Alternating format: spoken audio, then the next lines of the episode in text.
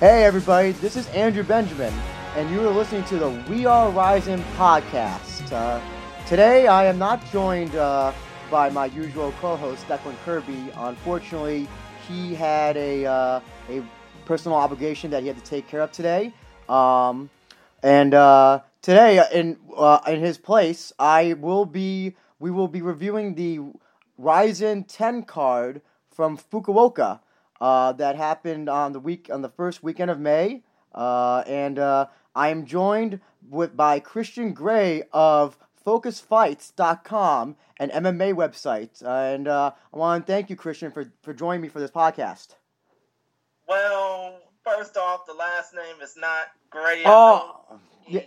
I know people get me confused Uh. a lot as far as the last name goes, but my last name is actually Gary, Mm. G A R Y, as in that small town in Indiana. But yeah, my name is Christian Gary. I'm a part of FocusFights.com as far as the actual operations of their Twitter account goes at Focus Fights. But I was the main one who was blogging for the particular handle in question during the first, I mean, during that Rizin 10 card on the first weekend in May. And let me tell you, aside from the majority of the card, which ended in a decision, this card was pretty much off the hook. I gotta tell you. I mean, it was basically worth my six hours of staying up for. Mm. I absolutely agree. And uh, first off, my apologies uh, for getting your. It's okay, dude. It's okay. Uh, but I absolutely agree. Um, I actually thought this this this is one maybe one of their best cards I can recall since Rizin started as a promotion. Um, and the funny thing was is that going into this, I didn't feel that a lot of people were really that much excited about the card compared to others. Um, I felt I kind of uh, to put in a in, uh, are you a wrestling fan by any chance? Oh yeah, I'm a big wrestling fan. I've been one since I was like nine years old. Uh, it's it seems like you know this card was almost one of those cards that was in between the big ones, where there wasn't a lot of people talking about it. Uh, but then it just happened. It maybe because of the lack of hype is the reason why it turned out to be so good. You understand what I'm saying? Yeah, I get what you mean. Even though it didn't really draw much attention because of the talking heads of the MMA media world Mm-hmm. focusing their attention towards something else. Yeah, yeah. I mean, it still got a little bit of value as far as what was on there and what happened, especially the main event. Oh yes, oh yes. And you know the interesting thing also about this car as well is that even though a lot of fights uh, did not go to a finish, a lot of them went the distance. Um, it's it, it's there was no bad fi- there really was no bad fight in the card. Um, Mhm. I I can't recall s- saying because usually there's a there's at least one bad fight or there's one fight that was like whatever you know, but there was really not a a horrible fight that I was like that I regretted sitting through while watching it at 3 a.m. on on a on a Saturday night. So you know, I it's it, it this was this is definitely one I one so far one of my top one of the top shows of the year just in MMA in general. I think. I mean, you can uh, probably agree with that because of the fact that most of the, even though most of the fights did go to a decision, there were only four fights that ended on this card via devastating finish, some more devastating than the next. Yeah. There wasn't really a bad fight on this card. Even the first fight was was which was a kickboxing bout, which we'll get to in a second. Yeah. Even though it ended in a draw, it still left the crowd mesmerized. Absolutely, absolutely. And actually, right before we go into the into our into the review, um, can you just tell us a little about your a little bit about yourself, Christian? How you got uh, into MMA, uh, Japanese MMA? Yeah, just tell us, give us a little breakdown on that. Well, for me, as I told you before, I've been a professional wrestling fan since I was nine years old. I am now 25. So it's been like, what, 16 years since I've been loving combat sports, but I really didn't get all off into combat sports until like around the time Pride went up. I mean, around the time Pride FC went under and got sold out to the UFC, and well, basically the UFC was just starting out with the Ultimate Fighter. I basically got into that, but I really did not get into Japanese MMA until the fall of Dream in 2010 when they had their big New Year's Eve show, and I guess I was probably more mesmerized because of the fact that Fedor was on the card and Jerome Le Banner was beating up on Tim Sylvia and Yuichiro Natsu Nagashima came out looking like a damn fool, but still, I guess you could say from that night on, and there was even a fight I think between Shinya Aoki and who did Aoki face on that fight card on New Year's Eve 2010? Uh, oh boy. Oh god. Um. Oh. Um. Was um. I'm trying. Okay, I'm trying to. Was this? I'm trying. Was this the one where he? Was this the one where he broke the guy's shoulder? Was it? Oh, I think you're. I think you're talking about Mizuto Hirota, Pugnis Hirota. Yeah. Yes. Yes. Yes. No, actually, that's not the guy I'm talking about. Hmm. Let's see if I can search it up. Sorry, everyone, we're going through a little bit of difficulties. Please bear with us. but still, I guess you could say ever since New Year's Eve 2010, I've been basically hooked when it comes down to Japanese MMA. And pretty much ever since then, I mean, even though Japan in many even though Japan, in many cases, despite the fact that promotions like Deep, Deep Shooto, Zest, and of course Rizin and Pancrase have been around and building up the purpose of Japanese MMA. Oh, and by the way, Aoki defeated Satoru Kitaoka, not Kitakawa, of course, but still. Point yeah. of the matter is, ever since Japanese MMA basically resurfaced with Rizin, and even more so with the promotions I mentioned, pretty much it's been giving me more of an interest to follow JMMA rather than the usual regional fare in the U.S. and of course the UFC and Bellator. Mm-hmm. Uh, yeah, oh yeah. Um, I will say that I, I am looking at uh his uh fight uh his MMA record. He it, he defeated Hirota. He broke uh, his arm the year before that. So I'm getting. I got my years. I got my years a little bit mixed up, but uh, oh, um, yeah, you know, um, yeah, it's funny. A lot of you know, yeah, it's it's funny how a lot of fans, you know, obviously Pride was obviously the biggest one, so that's how people got in. But then, you know, as soon as Pride went away, you know, a lot of it seemed like I don't want to say Japanese MMA kind of went underground, but there was definitely a lot of the fandom around it disappeared. Uh, there wasn't a lot of talk. A lot of the international fans. Yes, yeah, yes, yes, yes. Um, but as soon as Rizin came back, it seemed like they came out. They they came out again for um for to um for basically uh what to uh, to uh, to come together for what Pride, uh, what what the what Pride originally was. You know, and that's what you know, that's why I was attracted to Rizin be, because it is to me what MMA should be about. Uh, yep. None of these weird rules that that uh, no, you know, no, you know, I, I'll never understand why no kicking, no stomping your opponent on the ground is a rule within the unified uh, rules of MMA. Besides, I'll never understand. You talk about weird rules, and I'm sorry for interrupting you. That's fine. Thing, but still, when it comes down to weird rules, you're thinking of one other promotion as well that has weird rules. Like, for example, you remember that one FC fight card that happened about a month or two ago, where the guy got disqualified for suplexing somebody? Yes, I remember that. Yes, I remember. Yeah, yeah. I mean, my goodness. I'm just kind of glad Japan, especially Rizin in particular, has rules where you can basically soccer kick your opponent or you can just suplex the hell out of your opponent. And it's all perfectly legal. All it's all that's illegal is no low blows, no eye gouging. Yeah, yeah.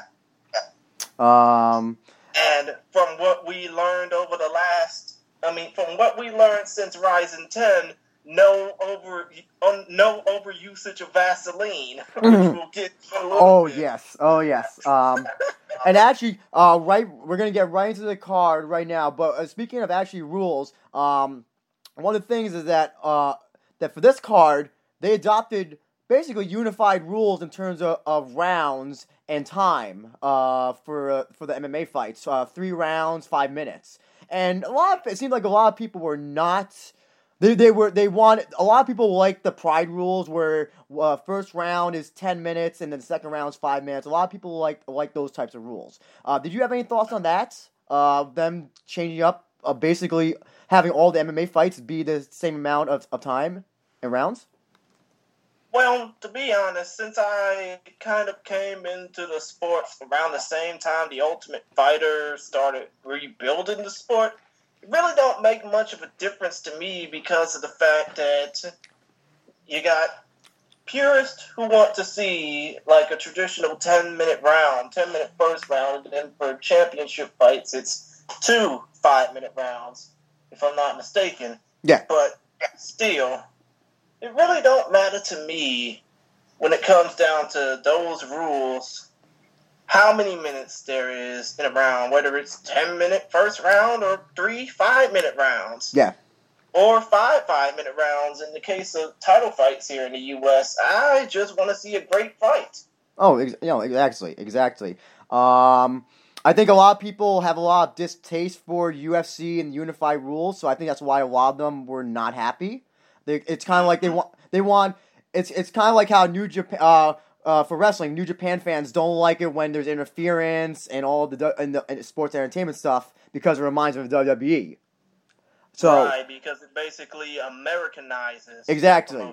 Exactly, and I think a lot, a lot of fan, a lot of fans of Rizin were like, "Wh- "Why do I need to watch fights like that? You know, I, I could just watch UFC if they're going to do the rules like that." Um, yeah, to me, it, it it's not that big of a deal. You know, it, it, it's, it's, it's if they start, if they were to take away things like no stomping on the ground or anything like that, you know, then that's when I think it's going a little bit too far. But you know, you know, if they go, you know, it seems at least uh, they seem they I I think um Rizin I think they said that they were trying to I think in the Reddit MMA that they had um a, a few, Oh, the Ask Me Anything session. yeah I think they were uh Saki Sakakibara was asked about that and they said that they were they were experimenting with uh just this type of rule set uh for rounds and times and you know I have no issue with that. It- It's you know there's a lot more I think there's a lot more pressing matters in the world of MMA that need fighting uh, that, that that that people should be worried about than that in my personal opinion.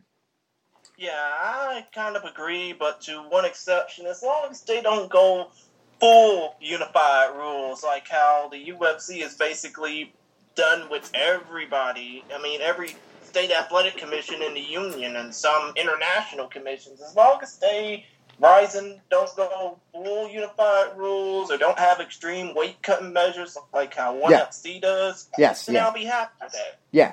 No, no, no, no. I that's a that's a that's a fair uh, middle middle line to uh, to uh, take to that situ- to this situation.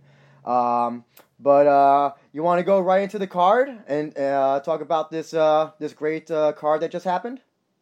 Yeah, let's go ahead and go right into it. Because Okay. we had 14 fights on this card that took place two weeks ago. I think it was May 9th, if I'm not mistaken. No, wait, actually, I think it was like May. Oh, let's see. It was May 6th Yes. from the Marine Messe Arena in Fukuoka Prefecture, Japan.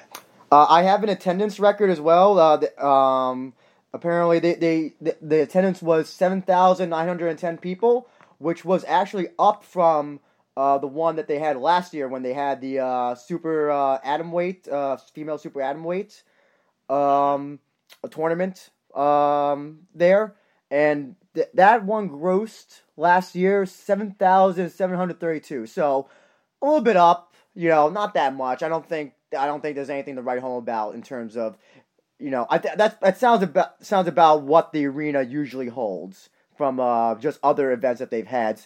Uh, so I don't think I think I think it's a good attendance. You know, I know that they're mostly focused on tele- television ratings for their Fuji TV um, channel. Um, do you know if any uh, ratings came out for this show by any chance? Well, to be quite honest, I don't know if any ratings came out on the Fuji TV end or the FITE TV end for international viewers. Uh, does FITE TV even give them? I, I've never heard FITE TV ever uh, giving out such ratings. Well, actually, they that's because they don't. But I had problems when it came down to ordering the event because every time I would try and watch it, no matter how clear my Wi-Fi signal was, the damn thing just simply crashed. Oh. And basically, I had to deal with going to a different stream just to watch it. I'm not going to give out the name of it because I don't want them to get in trouble. no, that's understandable. That's understandable. Um, uh, just for um, just for transparency transparency purposes, I had no issues on my end. Um, I have about a hundred dollars in credits on my FITE TV account, so I just I just used that like the credit towards the show, and I had no issues uh, streaming live or on on demand. Um, uh-huh. So um, I'm sorry you had to deal with that. Um, hopefully, it's okay, dude. I just hope that the FITE TV app fixes their shit the next time they do. Oh yes, oh yes. Um, but uh, right, right to begin this card, we had a kickboxing match. Um, which is uh, I, I has that been uh did it that's becoming a, a, a almost almost a constant now is that a kickboxing match seems to be opening uh Rizin cards. Um, yeah, but then again, they were fighting in Fukuoka, which is a pretty big prefecture in Japan for kickboxing. Yes, yes, yes, yes. Um, um and this was uh, at a bantamweight, uh, sixty-one kilograms, which is about. Um, I have to do my uh, conversions. Do you have the uh, Do you happen to have the conversions by any chance in front of you?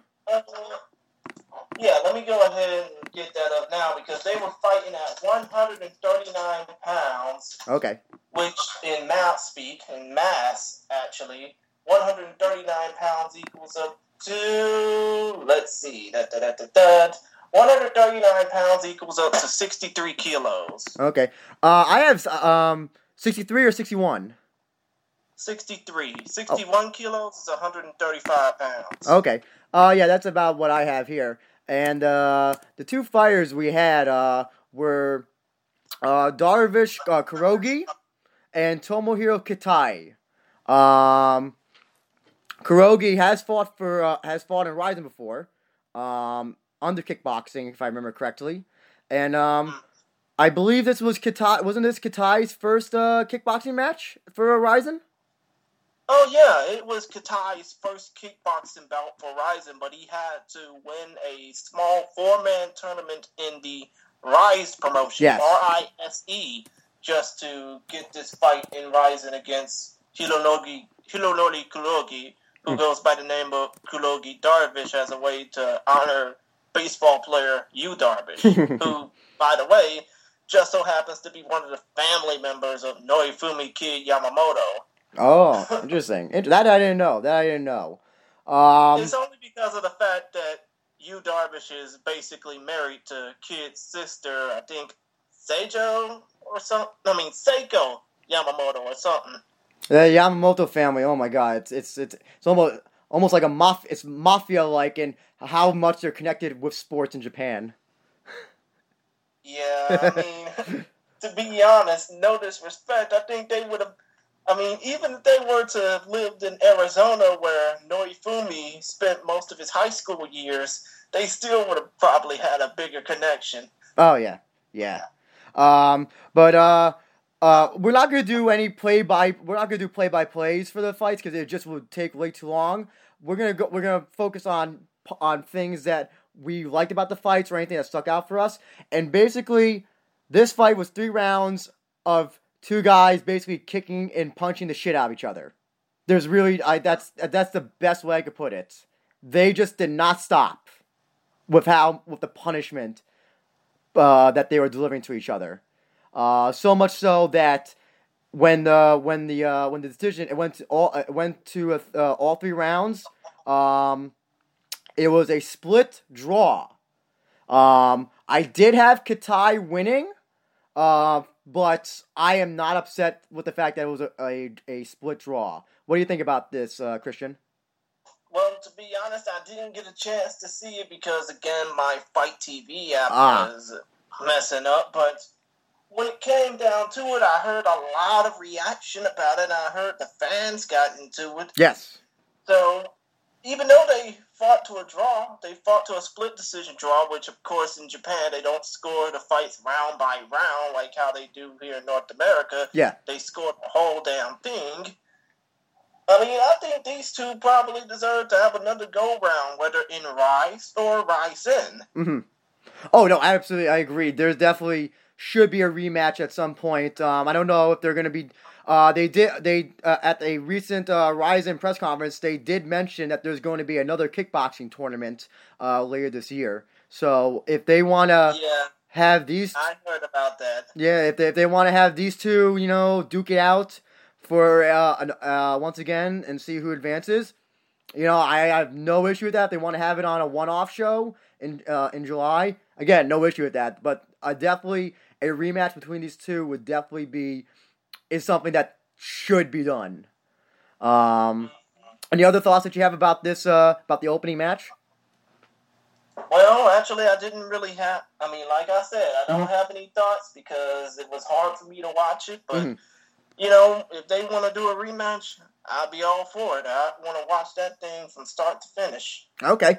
Uh, and uh, the next match, we had our first MMA match of the night, uh, a straw strawweight 55, 53 kilogram uh, match uh, between returning uh, Rizin fighter Kanako Murata uh, defeating the UK's Lanchana Green by Anaconda choke in the first round, 4 minutes and 52 seconds.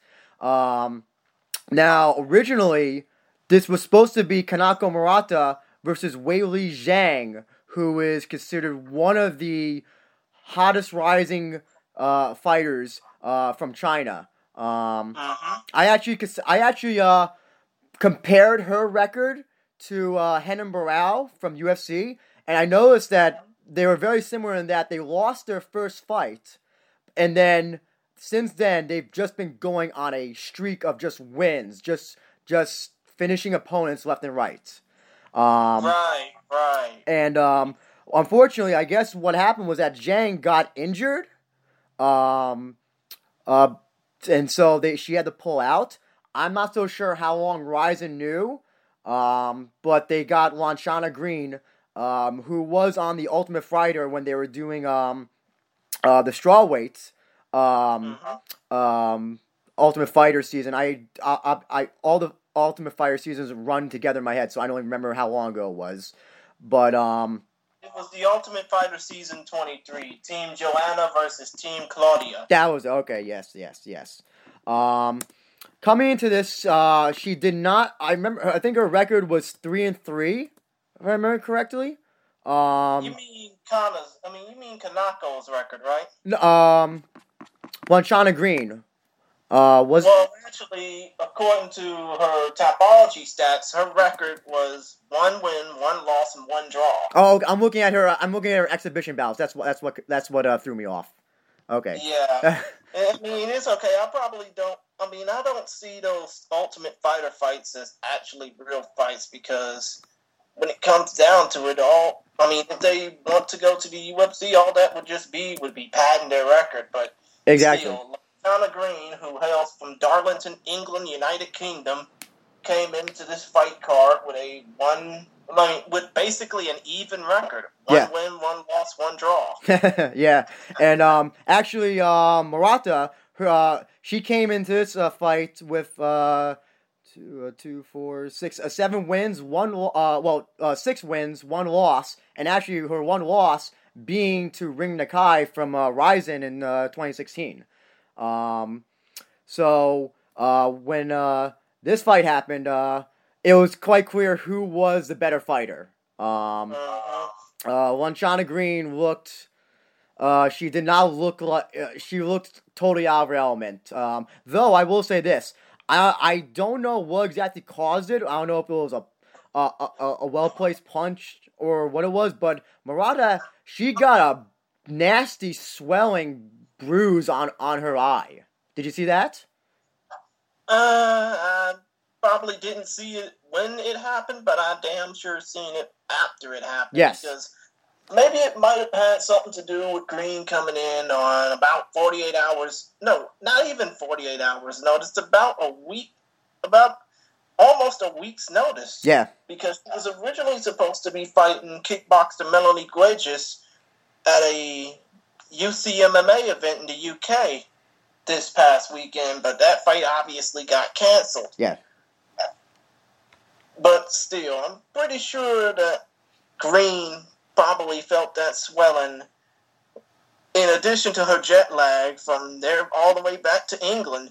But still, point of the matter is, even though even though she lost via submission, four minutes fifty two seconds of round number one via anaconda choke to Murata, I think I think Luciana can probably come back and fight another day for Rise, hopefully. Oh yeah. Oh no, no.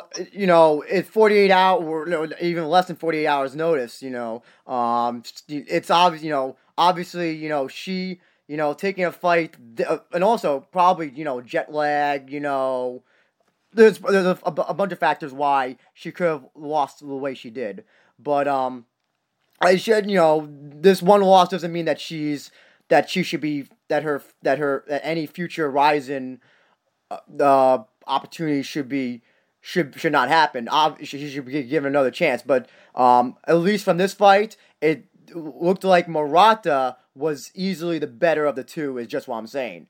Um, oh, of course she was. Of course she was. Uh, uh by, by the way, um, the, uh, I, I did I say Green had the uh, swelling on her eye? Um, if I did it, I meant to say Murata had the swelling on her eye. Oh, no, see, I probably didn't notice that until after she spoke in that post-fight yes. or post-fight speech. Yeah.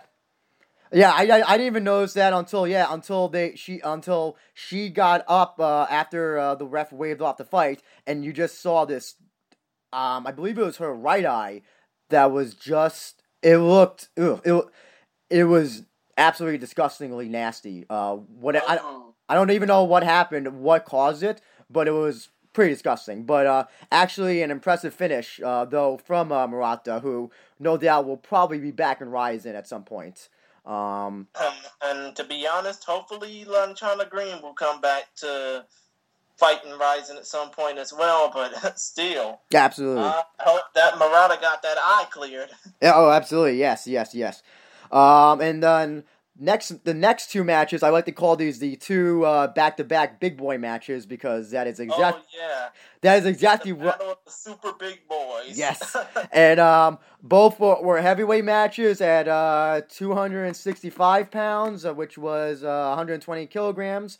Um, first one we had from Suriname, uh, Jair. Ro- Biggie Boy Rozenstruik. Yeah. Um, I actually learned how to pronounce his last name through a. Uh, he did a YouTube interview uh, a week the week of the fight, and that's how I finally learned how to pronounce his last name. Because I was just trying to figure out like how to how do you pronounce his last name? Is it Rozenstruik or Ro? Is it? But I was I was so glad to finally like learn that like oh it's Ro- Rozenstruik.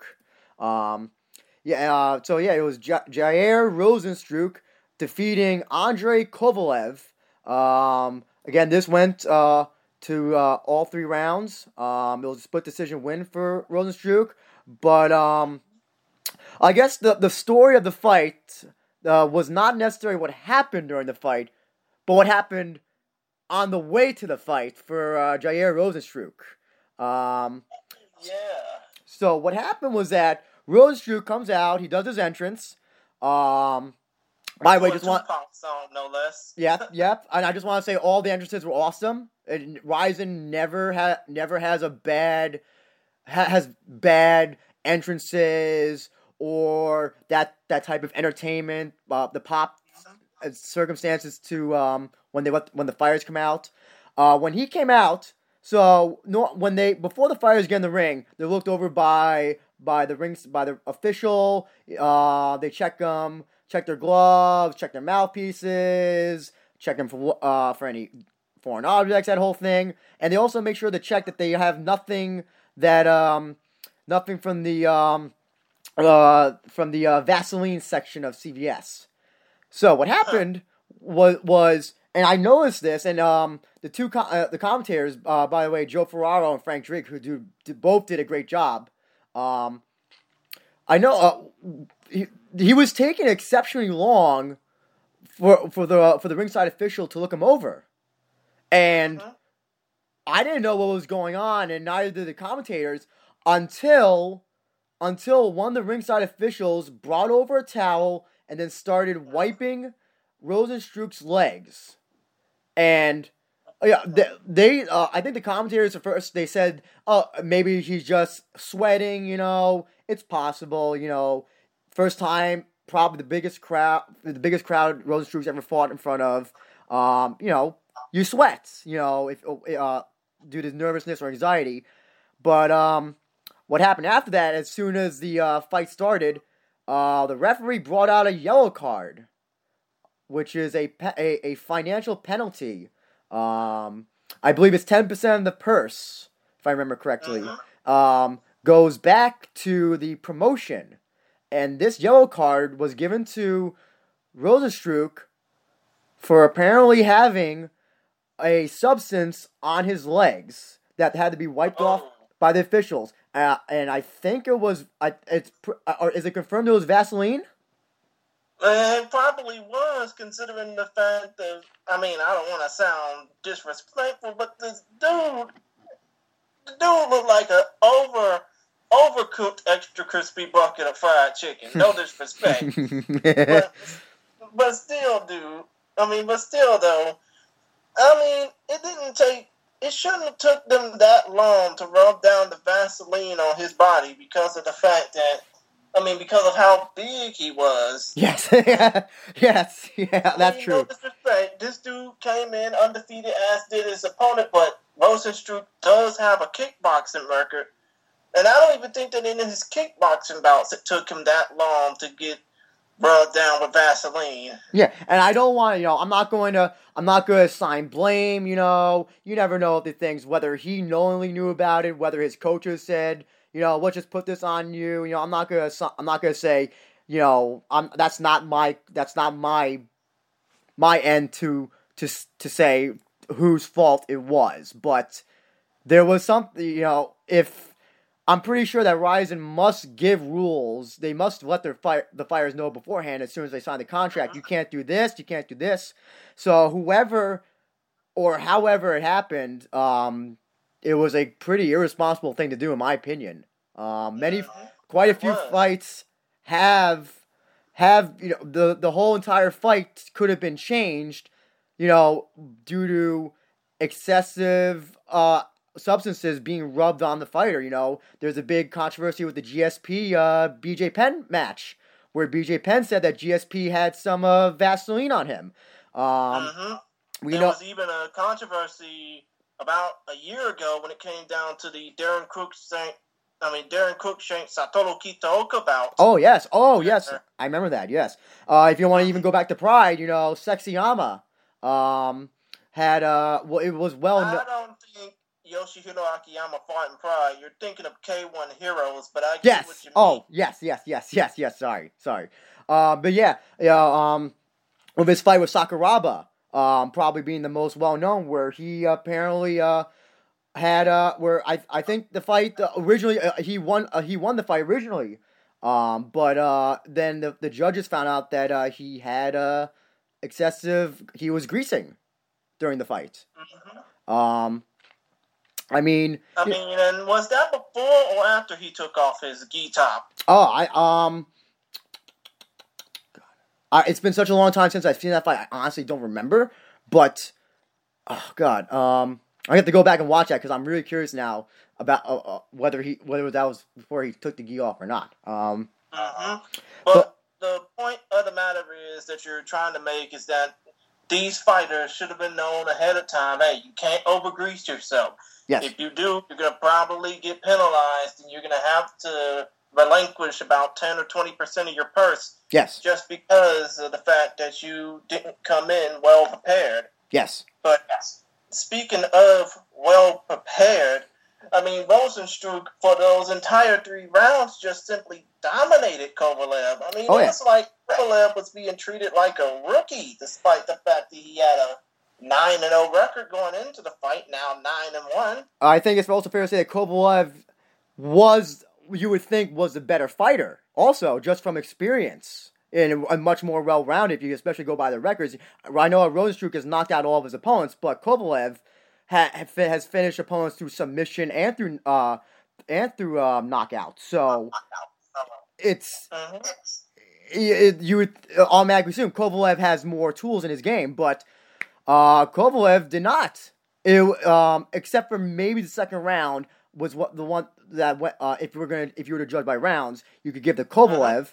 But uh, rounds one and three, Rozenstruik basically, it, it was like watching. It, I, I, I, I it, there was clearly one guy who was so good at what he was, what he was, and that was, uh, and that was a stand-up game. Uh, and it just negate. Uh, he was able to negate everything that uh, almost everything that Kovalev had. Right, right. And uh, actually, I will, um, I will say, you know, it's funny that Rozenstruik said that uh, he wants to finish all of his fights by knockout. He doesn't want to do any submissions. He doesn't want them to go distance, which is ironic because this is this was his first fight that went to distance. Um, Mhm. and um, by the third round, I I noticed that they were both getting tired, but it seemed like Kovalev was a lot more tired than Rozenstruik. hmm Um, and uh, yeah, so ba- yeah, it was basically three uh three rounds of uh, Rozenstruik pummeling Kovalev, and uh, Kovalev getting handed his first loss. Um, question though, do you think that uh Rozenstruik uh should be allowed to fight in Rizin again, dis- despite what happened with the uh with the greasing? Well, to be honest, seeing the fact that this first time was probably a warning, I don't see why not. I mean, if anything, I probably felt that if the fight would have been like traditional crowd rules, one 10 minute round, two 5 minute rounds, because these are obviously big boys, that fight would have probably ended like five minutes in Yeah, instead of having to go to a second round. But to be honest, I don't see why not. I think Rozenstruik probably was unaware of the fact, and he learned his lesson. But it's the fact that if he would do that, I mean, if he was a more experienced fighter in Rizin, this would have been his. And this would have been well past his first time, but doing it, he would have never been allowed to fight in the down promotion again. But I think that he should be given a second chance. Yeah. Oh, oh no, absolutely, absolutely. Uh, you know, uh, my my policy is that as long as you know, if Gilbert Yvel can fight for as long as he did, despite all the stuff he did, you know, Rose Rozenstruik, uh, you know, what he did was was a misdemeanor compared to what Yvel has done. Right, right.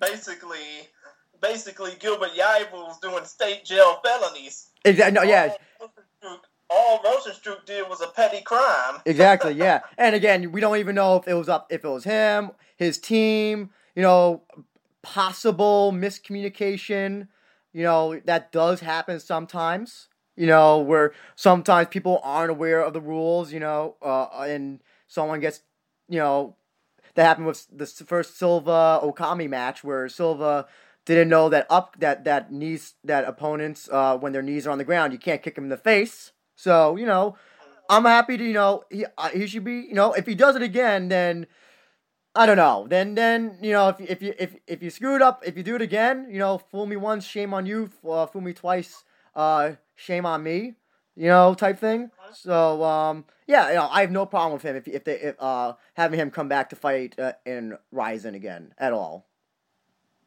Exactly. Now let's go ahead and get to the second big boy contest of the evening. Ante Walker Trouble Delija, who basically came back off of a three-year absence versus former soccer goalie turned mixed martial artist Ricardo Alemão Prasel.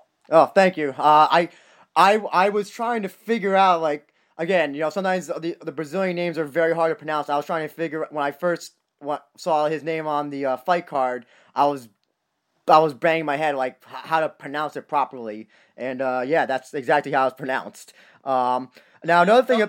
It, after years of watching MMA, I now know that anybody with a Brazilian or Portuguese name that has an R in it always got to get pronounced like an H. Oh, okay, that's interesting. Okay.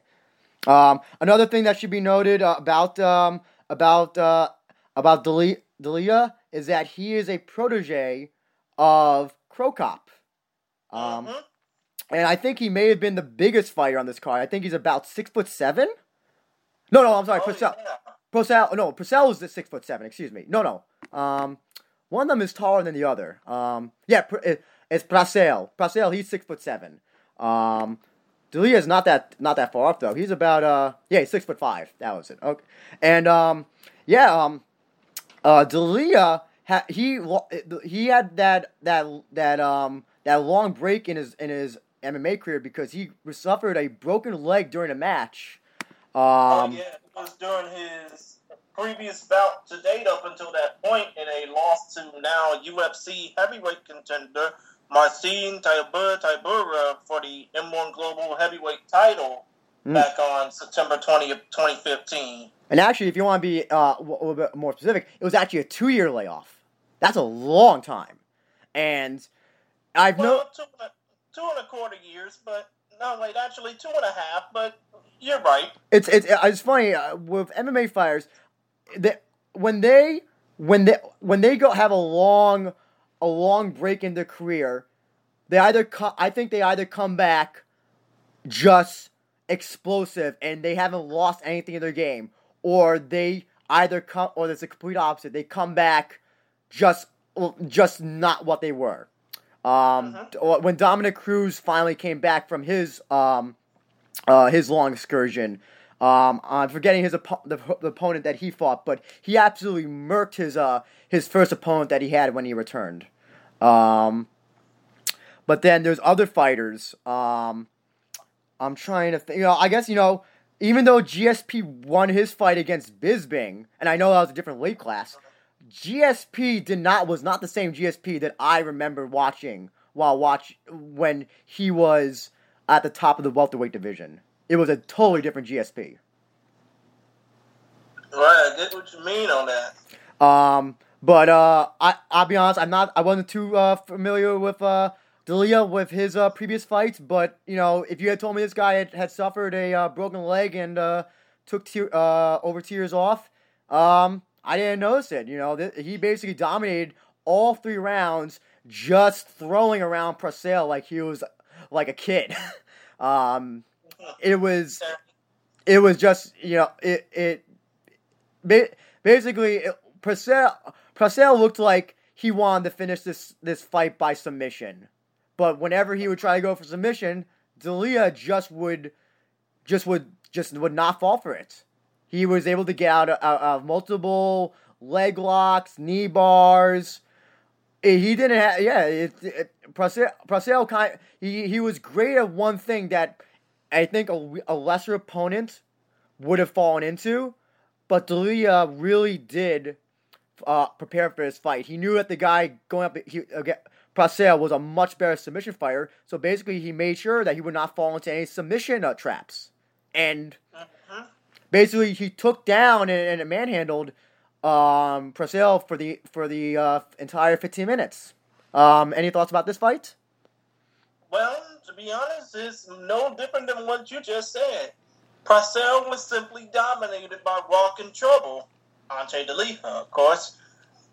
And I mean, if you think about it, if you think about it, I know Prasel had a considerable height advantage, but I didn't really see it in that fight. I mean, it, it just felt like Prasel was just getting worked the entire fight, left, right, and center. Mm-hmm. Um, but then again, then again, Delija did say he wanted to have a knockout just like Cro Cop. You know, right kick, right leg hospital, left leg cemetery, something like that. Yeah.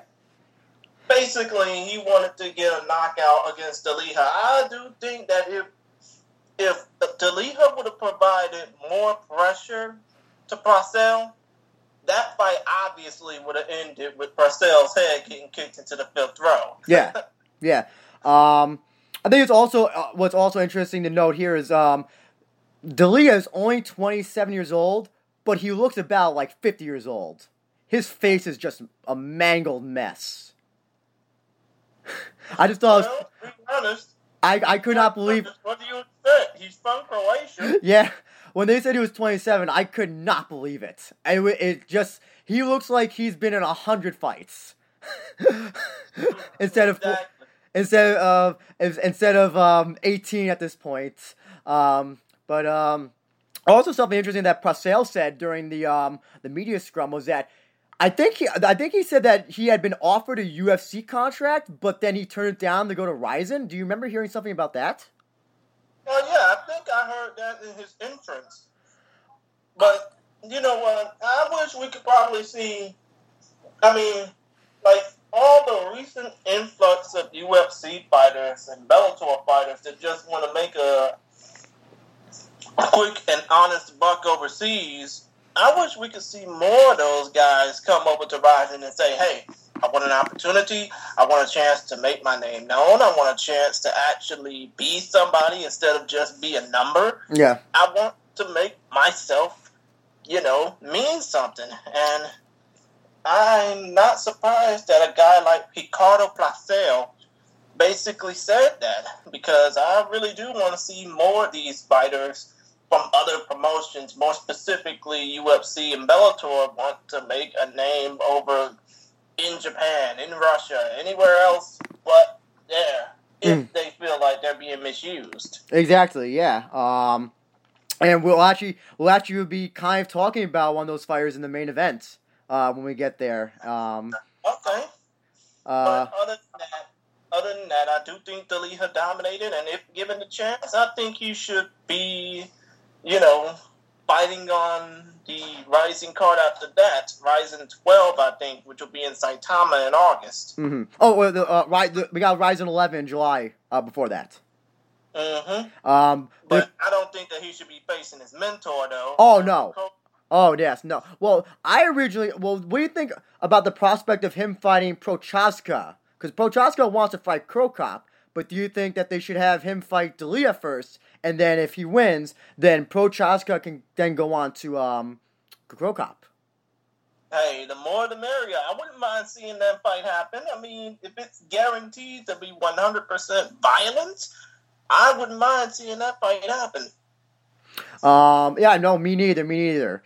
Um, uh, I do. Approach. They'll probably. I think that Delija though would probably have the size advantage though in that in that fight. I feel like. Oh, exactly. Um, E- Even though Prochazka is a bodybuilder by trade, Yeah. Delija would have the considerable size advantage. Let's be real. Oh, absolutely. Yeah. Um, but uh, I, I probably have all the fights. Um, I would probably say this was, you know, I like I said, there was no bad fight. But if there was any fight, if you had to held a gun to my head and said which fight was did you least like the least like, it, this is probably the closest I could say. But even in that case, it was not a bad fight. Um, exactly. but uh, yeah, uh, let's go on to the next match, um, which is the complete opposite of heavyweights, where we're going to super atom weights. Uh, 50 kilograms, 108 pounds. The former Invicta Atomweight champion Ayaka Hamasaki Mm. versus the Josh Barnett trained Alyssa Tiny Tim Garcia. Mm. Uh, now, uh, Hamasaki, probably right now, would you say she's one of the best uh, uh, fighters from Japan in the Well, atomweight division? It's, it's Seohee Ham can be one of the best fighters fighting out of the Koreas, North and South, but mostly the South. I obviously think that Hamasaki is one of the best atomweight fighters, if not in Japan or in Asia, one of the best atomweight fighters in the world. I'm just sad that she didn't get a chance to fight in the UFC, but hey, like we always think, you know, the UFC's loss and Bellator's loss is Rizin's gain, pretty Mhm. much. hmm Uh, coming into this fight, uh, Hamasaki was uh, 14 and 2, while Alyssa Garcia was uh, was a 3 and 4. Um, Alyssa Garcia, no stranger to Rizin, um, prob- uh, her mo- her she got a win over um, um, Akana Asakura, um, which was she was a heavy underdog in that fight, but managed to uh, defeat the um, the now uh, super atomweight uh, uh, tournament uh, champion, uh, whatever I don't know what they're calling it now, uh, Grand well, Prix winner. Super Atomweight Tournament champion, but let's talk about the fight that we're talking about first. Yes. Before we get to talk about, you know, what's going to be going on in the future tense, Yes, yes. the co co main event, but still. I'll say what stuck out for this for this fight for me was that I'm gonna start calling Alyssa Garcia third round Alyssa Garcia because as soon as the third round hits is when like her brain just turns on, uh, her fight, her fights, her fight brain, fight IQ just turns on, and she just that's when if we see a third round Alyssa Garcia in rounds one and two, she could be one of the best uh, uh in her weight division. But in, in in this in this in this fight, she was dominated by Hamasaki in rounds one and two. But in the third round, she almost uh, she came close to finishing Hamaz. Uh, I was well, she will she had she had uh, Hamasaki's back, but she just couldn't finish uh the the um, the rear naked choke. Um, and it was it's kind it's it's frustrating because Garcia is you can tell she has the right tools, but I don't know if it's her size. I don't know if it's just her her her mentality going to fights. Did you notice that for at all that she seems to get to just turn it on the third rounds? Well, to be honest, when it comes down to Alyssa Garcia in the third round compared to her in the first two rounds, the difference is like night and day. Yeah. Just like when it comes down to Hamasaki and Invicta and the way how Hamasaki was being portrayed here in this Rizin fight. Yeah, um, and uh, the reason why I'm also I'm calling Garcia uh, third round Alyssa Garcia because uh, when she was in the uh, atomweight tournament, uh, when she fought um, um, I'm forgetting her name now, um, the Braz- Maria Neto Oliveira. Yes, Maria Oliveira. Uh, she did the same thing. Uh, she she got dominated in the first two rounds, and then in the third round, she just she she just went she went ballistic trying to trying to to like do all these submissions to uh, Oliveira. It didn't work out in the end, uh, but it was it's something that I don't know what it is, but it's something I I, I I don't want to speculate, but but if she can, all I can say is that if if third round Alyssa Garcia can go into first, can bring that that that mentality in the first second round, she could be very dominant. Exactly, but I mean, come to think do you think it has something to do with her record hindering her? Even though I know most people think that records mean everything, but in all honesty, records only mean one thing, and that's how durable you are. But the point of the matter is, do you think that has something to do with her record? Um, I don't know. Um, because you know it's funny because you know, she defeated Kana Asakura by basically ra- ra- grappling her and and, and, and, and wrestling her uh to a decision. So she, her wrestling game is very good, but I don't know if it's if it's her record or if it's her size. She is small, even for a uh, at, for a super atom weight. She is she is very small. I think maybe five feet exactly, five foot one. No, no, she's not five feet. She is four eleven. Five. Oh, okay, so I okay. That's As Lucia once said, she can milk a cow standing up. that's funny. That's funny. Uh, yeah. I mean, I get what you mean. She is small, and I think that had a disadvantage to her in this fight against Hamasaki. hmm oh, absolutely no, definitely. And also, Hamasaki has been around the game so long. She's uh, on a on a different level than a lot of a lot of fighters in the weight division are. Um, but even with that, you know, it's not. It's n- it's it's it's so hard. My I'm trying to rack my brain. What what uh. Gar- I mean, I think that Garcia will be back to Rizin. I don't see why she should not be. But I want, I want to see her. I want to see her succeed. I want to see her do well because she is a gr- she is a good fighter. She's a protege of Josh Barnett. So Josh Barnett sees something in her.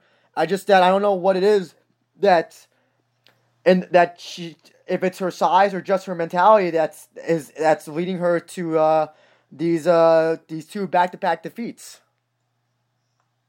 Exactly. I mean, I want to see her succeed too. Maybe, I mean, maybe she would probably need to go fight a little bit more in Combate Americas or fight Yeah. a little bit more on the California regional scene before, you know, coming back to Rizin with a clean slate because while she does have that fighting spirit in her, while she does have that, you know, intensity in her, it's going to be harder and harder to see her keep taking loss after loss after loss if she just keeps getting dominated by experienced veterans like uh, Ayaka Hamasaki. Yeah, exactly. Exactly. It'll be interesting also if they ever do a re- uh, rematch with her and Kana Asakura and just see if the fight goes any differently or if, you know, maybe it's one of those weird MMA MMA things where she just happens to have Kana Asakura's uh, uh, card, but yet she can't break out to, uh, and defeat other fighters in her weight class for some reason. Um, it's always funny. It's, it's, just it's funny how the how the rule of MMA works, where just some people can't defeat other people, but then other fighters, you know, they have no problem uh, going up against, or the complete or the opposite. Hmm. You know, Kind Felony Charles Bennett when he knocked out Manoa Kimura, and now he's on this whirlwind losing streak. Exactly. Yeah. Yeah. Um, uh, I'm trying to remember who it was, uh, or, or you know, uh, you know, I always like to say, you know, Uriah Faber. You know, Faber. You know, could defeat almost uh, virtually anybody, but put him up against uh, uh, and Jose Aldo or Henan Barao, or I think it was um, was it Mike Brown? Uh, I'm trying to remember who it was. There was a like a. Uh, oh, you know, um, are you familiar familiar with Rick Story? With the horror story, kind of, sort of. he he would defeat these high level fighters like Johnny Hendricks and uh, other fighters that you would think, oh, he's gonna he's gonna murk them, but then he would defeat them, and then he would lose to other lo- lo- lower level fighters that would not obviously be as good as him, and it's just one of those things that just like, why does that happen? Why does it happen to him? Is uh, you know, um, I wonder if Garcia is just one of those where she uh is Asakura as far as she can get. I can't I can't believe that. I honestly can't. I I I don't know why I'm speculating that. I don't know. It's it's you know I just want I want to see Garcia succeed because I believe she honestly can. I think she's a lot better than what her record actually says, especially in Horizon. Exactly, and with that, we probably must remind you that Hamasaki did defeat Garcia via unanimous judges' decision. Yes. All three judges scored the fight to Hamasaki. Yes. Um, and um, continuing on the uh, on on the streak of of of the uh, fights going to the decision. Uh, next match, which was uh, an absolutely awesome match, I gotta say. Mhm. Uh, we had returning uh, Kai Asakura defeating uh, Angola's Manel Cape, also returning uh, to Rizin. Actually, there's a little thing about that. He is originally from Portugal, but he represents Angola. Ah, okay, gotcha. Uh, I know he, he does speak Port. uh, I believe they speak Portuguese in Angola, correct? Mm-hmm. Yeah. They do. So, Okay. I mean, they also speak Portuguese in Mozambique, as well as Brazil, of course. Yes, of course. Um, and uh, this fight uh, was a uh, went all three rounds, fifteen minutes. Um, it was fought at hundred. It was actually uh, uh, it should be noted this was a catch weight match. Um, at 130 pounds.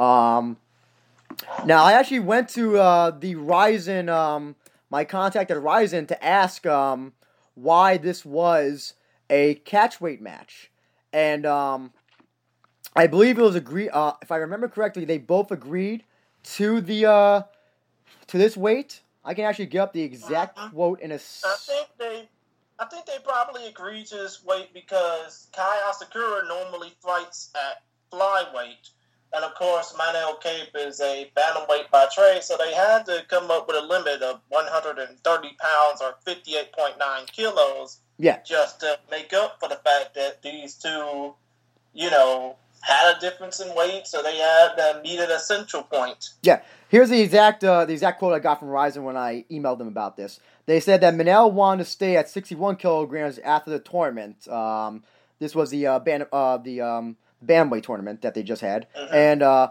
Asakura usually fights at 57 kilograms, as you just said. Um, so we met in the middle at 59 kilograms. So, uh, yeah, basically, yeah, it's it's it's it sounds like Manel wants to stay at around 135. Um, and obviously, Asakura normally fights lower than that, so they just found this the middle ground of around 130 pounds between the two. Um, Mhm. but um, skipping all the way, all the way to the end of the fight, I know that these two basically went tit for tat the entire contest. Yes, up until the third round, where basically Manel Kape was feigning an injury, and basically at the end of the third round, it was all showboating, almost all showboating from Kape. I mean, I think I remember at one point at the end of the fight, Kape basically said, I mean, Kape basically yelled, "Hey, Kayata Kalit's a pussy or a bitch or something like that," What, and it basically came back to bite him in the ass. do you know? Uh, do, did you uh, do you remember what uh uh what he told when they you know when they had the fighters come out and they you know. Uh, they have them stand on the opposite corners. Did you did you hear what uh what Kape was uh, yelling to Asakura? Oh, other than the fact that he was saying I'm a motherfucking star boy or something like that, I do not particularly remember what Kape said to Asakura. So they uh so they bring the fighters to the middle, you know, they're going over the rules and all that stuff. And he's he's telling he's telling Asakura, don't give up, boy. Don't don't give up. Like, you know, don't don't you know, don't let don't let me kicking your ass let you stop being an MMA fighter. Like that type of tone to him. I, I don't know if Asakura even understood a fucking word he was saying. Asakura was totally stone faced. But did not He didn't. he knows I mean- that he probably might have understood him, but he didn't really. He didn't really let that phase him. so Oh, yes. Oh yeah, no. Azak- uh, Asakura uh, has a great poker face. Uh, if he if he did care, he did not show it. And um, yeah, basically, um, wasn't there even wasn't there an opportunity where uh, wasn't there a point where uh where Kape was was he grabbed the ropes or something? Was was he yelling at the crowd or something? He was he at some point I think so. I don't remember. During the fight, not during. Uh, I mean, I I seem to recall that he did that. I mean, to be honest, I probably might have remembered that he was grabbing the rope and yelling to the crowd, even though they couldn't understand him. I mean, to be honest, as crazy as that fight was, the only thing I remember was the only thing I actually remembered was how it finished, yeah. Uh, and it was a controversial decision to say the least. But to be honest, I think that Kape should have probably spent more time actually, you know, training and building his fight style up rather than just acting a plum ass to the crowd and to his opponent. Well, you know, uh, yeah. So this was a split decision. Um, actually, it should be also. I would also like to note Asakura got busted open. I think above the eye during the match. Um, I think it was Oh, the. yeah, I think he did because I remember when he was. I mean, I remember at the end of the fight, he was just bleeding profusely. Yeah. Um, they did get some knockdowns on each other. Uh, nothing that was nothing. Not. not I guess. I, I guess not. They weren't. They weren't like you know fall back. You fall down on your head knockouts where they just fell flat on their back. But they did rock each other a lot during during the three rounds. Um. Exactly. Uh. But. Yeah. To be honest, when it comes down to that decision, if a rematch isn't made between those two, I think that they would. I mean, I think they would probably be best fighting opponents that could match the style of theirs. Even though I would still be disappointed, but I think that if a rematch ain't made between those two immediately, they would be best off fighting opponents that matched their. I mean, that would match each other's styles, so to speak. No, that's that's actually a great. That's actually a very good point. Um, Miguel Kape obviously was not happy. He, you could, you could hear him vis- just verbally very upset with the decision. And of course, you know, obviously you don't want to lose, you know, but like he did not take that loss very lightly. He was he clearly thought he won. Um I would say I feel like it was about 50-50 on uh while I was look, looking the responses on Twitter. It seemed like a lot of people Kape thought Kape won. I'll be honest, I thought he did. But I did rewatch the match and I do think that I think that Kape I think I it looked when you watched the fight first, uh, and you might think that Kape won, but then when you watch it again, I think you kind of see why Asakura won and why Kape didn't do enough to get the other judges win. Clearly, it, I mean, clearly it has something to do with Kape's attitude toward the fight. He basically seeing this as like, oh, I'm going to make easy money. I'm going to treat this boy like he should have stole something, something like that. I, what do you think about Kape's antics? Do you like them, or is it just, or do you think it, it goes overboard? Uh, I think it goes way overboard because of the fact that martial arts in general, whether it's any type of traditional combat martial arts, just basically hand to hand combat it's all about giving respect. It's all about showing pride towards your craft and your opponent's craft. But basically, Kape, I mean, in this Floyd Mayweather like world of combat sports we live in, where everybody has to have an ego, whether you're Conor McGregor or just some bum off the street. I mean, Kape is basically trying to do the most bad when it comes down to that, and I think that if he keeps having an attitude like this towards his fights, it's really going to come back to haunt him, mm-hmm. like how it did when it came down to this fight against Asakura. Um, I'm not. I won't lie. I do enjoy the antics. I think it's a great change of pace. Um, uh, from how a lot of the fighters approach uh a fight in Rizin. There's not usually a lot of trash talking. Uh, there's not a lot of the showboating um, I, I, to the degree that he does. I, I, and I also like that Kape. Here's the thing: Kape is a good fighter. Despite the showboating, he is a, a very talented fighter. But I think you're right in this. I think in this case, you know, it went a little bit overboard. Where had he got d- done a little bit more, you know, uh, he could have gotten the win. He could have gotten the other judge's decision. Um, mm-hmm. I mean, if you want to say that the other judge gave it to Asakura because he was Japanese, you know, then obviously then Kape had no chance, no matter what he would have done.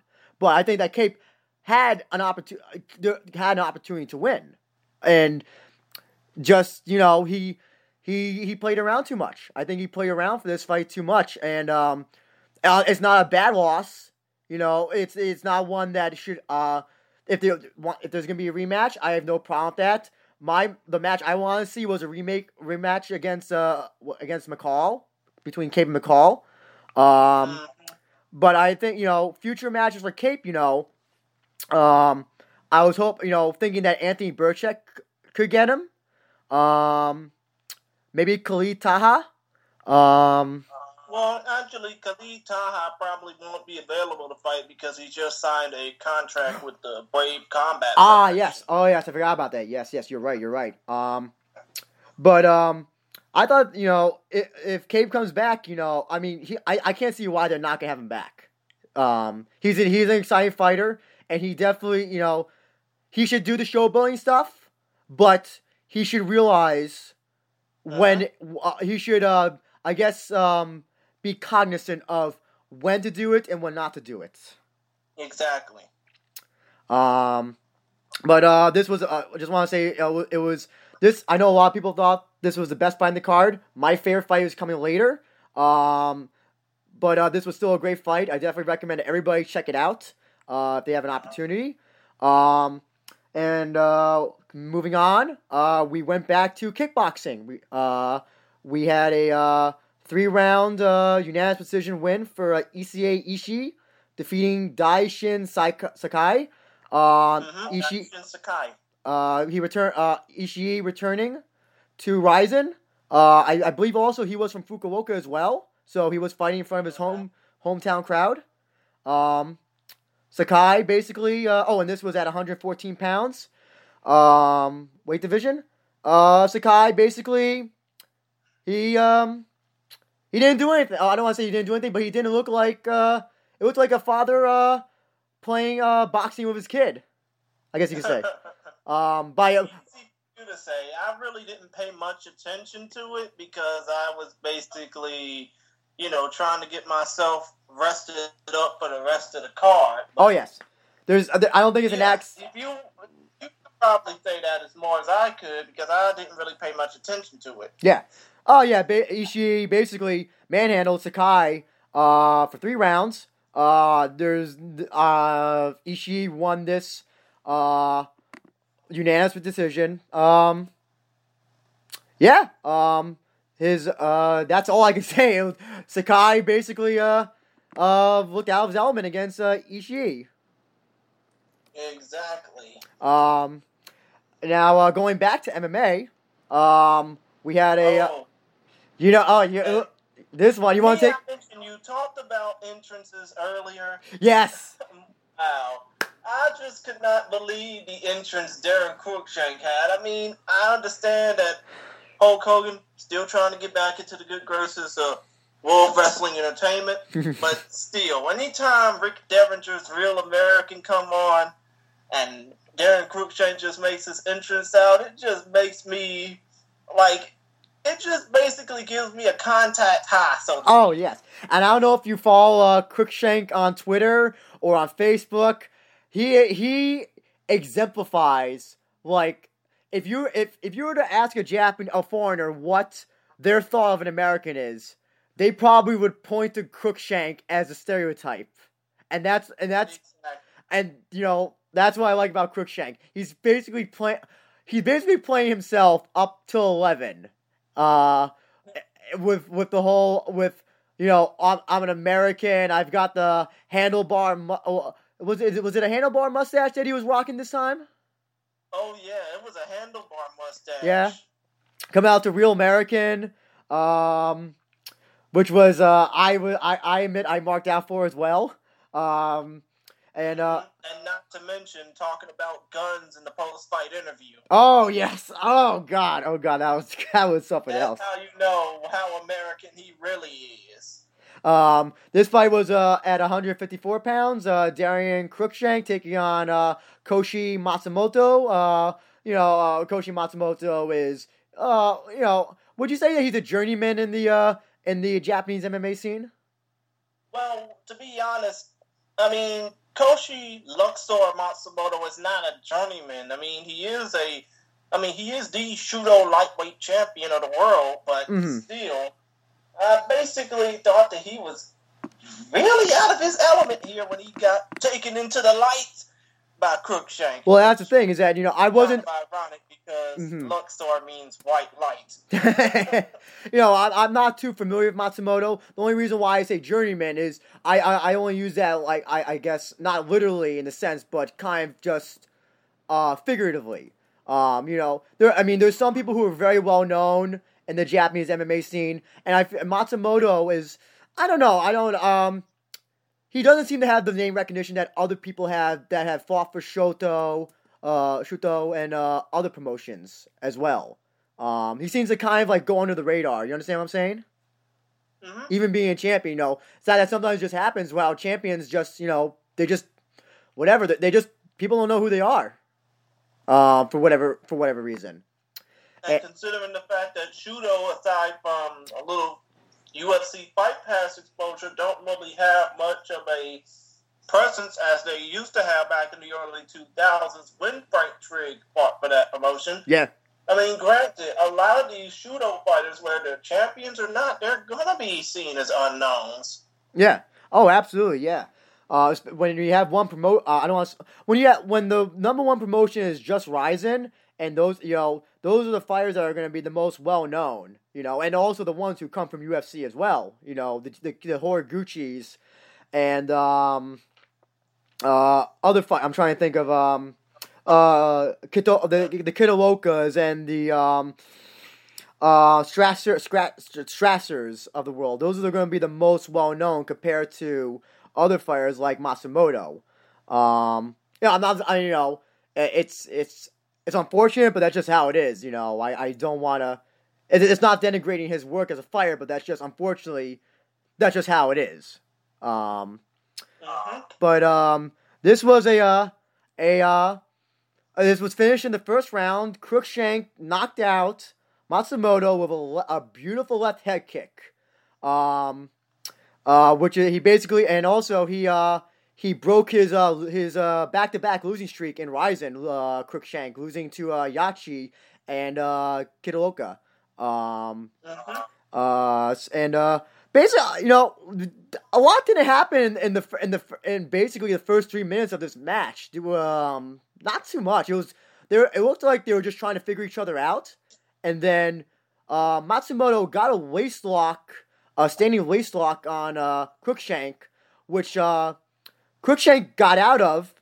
Matsumoto backed up, and then that uh, he had his hands down for a, a brief moment. Cruickshank went for that left head kick, and then Mhm. boom, Matsumoto just Mhm. went And down. I'm sorry to interrupt you, but yep, go. that's why they say keep your hands up at all times. Yeah, that brief second, that in that in that brief second, if he if Cruickshank had waited longer, he wouldn't have had that opportunity. But he had he had the right distance, and he had the uh he had the right opportunity, and he took it. And Matsumoto, and uh, it was a walk away knockoff.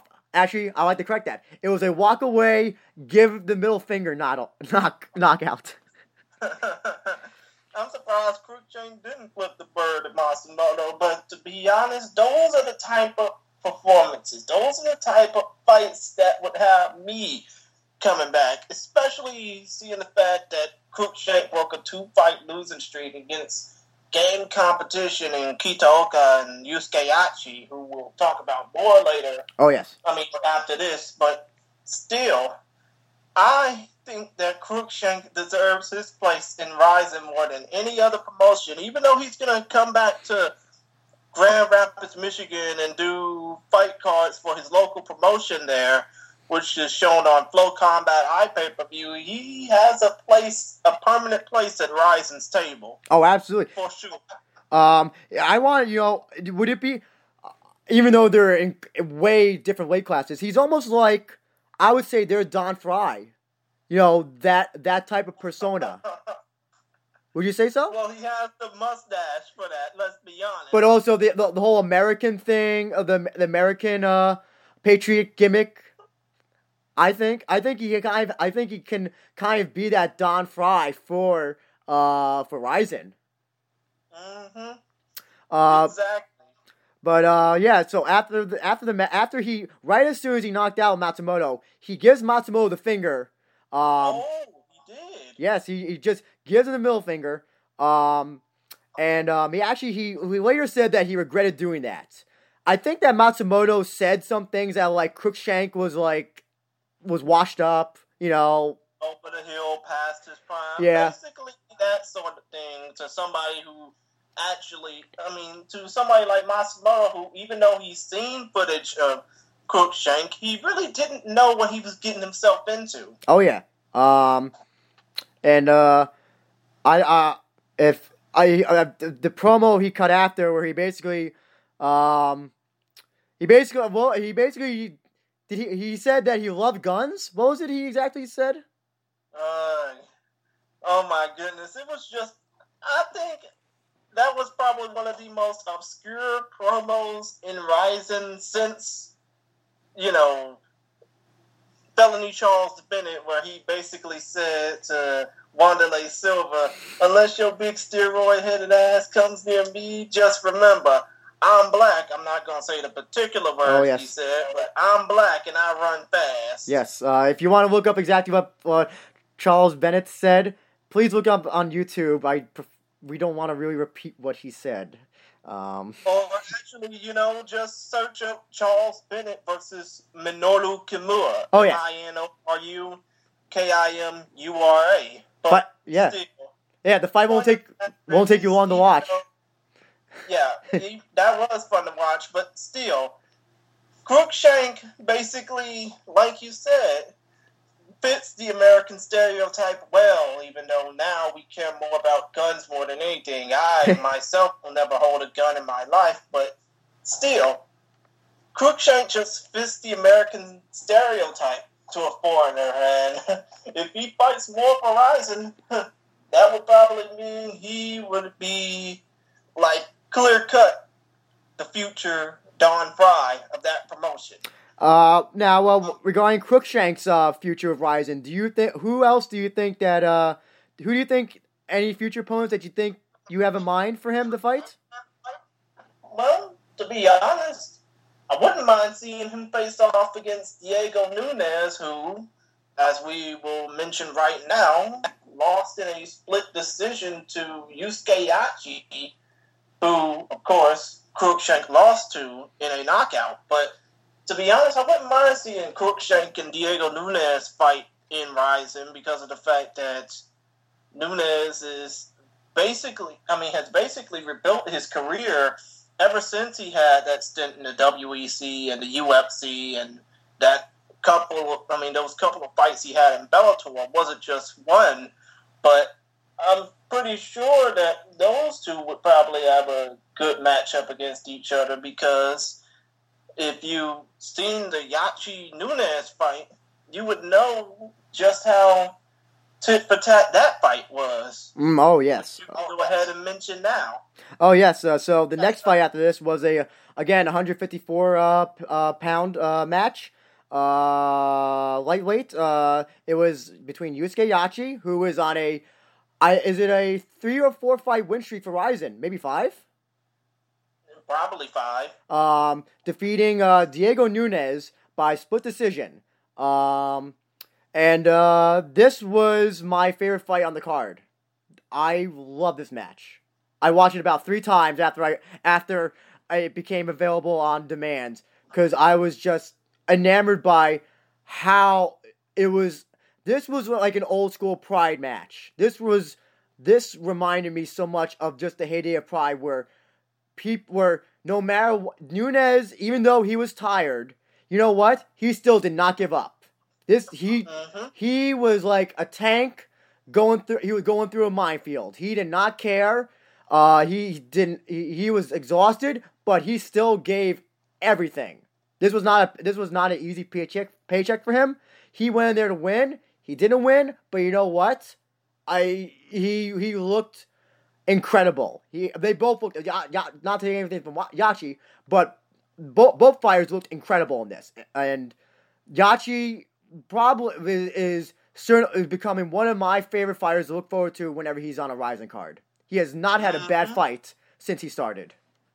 I mean, I can agree with you. Yachi, I mean, even though I didn't see any of his Pacific Extreme combat work or his Shooto work, I mean, he's been representing that crazy B camp of Kid Yamamoto's very well. Oh, uh, he- yeah. became a rising competitor. And, you know, it's been showing a lot ever since he's been fighting for Rizin, especially in this fight against Diego the Gun Nunes. Mm-hmm. Um, but the uh, I mean, basically they pummeled each other for three rounds, and actually, I think I believe it was the second round. Um, uh, there was uh, Yachi was on the ground, and he uh he gave an up kick to Nunes, which I think knocked out Nunes. But what happened was that Yachi got when as Nunes was falling, Yachi caught him in his guard, and so.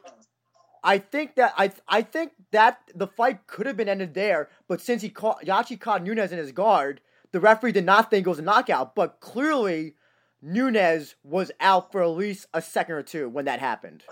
Yeah, I bet it was, but was that up kick legal? Was the up kick legal? Yes, it was. It was legal. I I, I it was. Oh, okay. Yeah, the uh the the referee did not uh did not uh step in and, give uh warn uh, Yachi about it.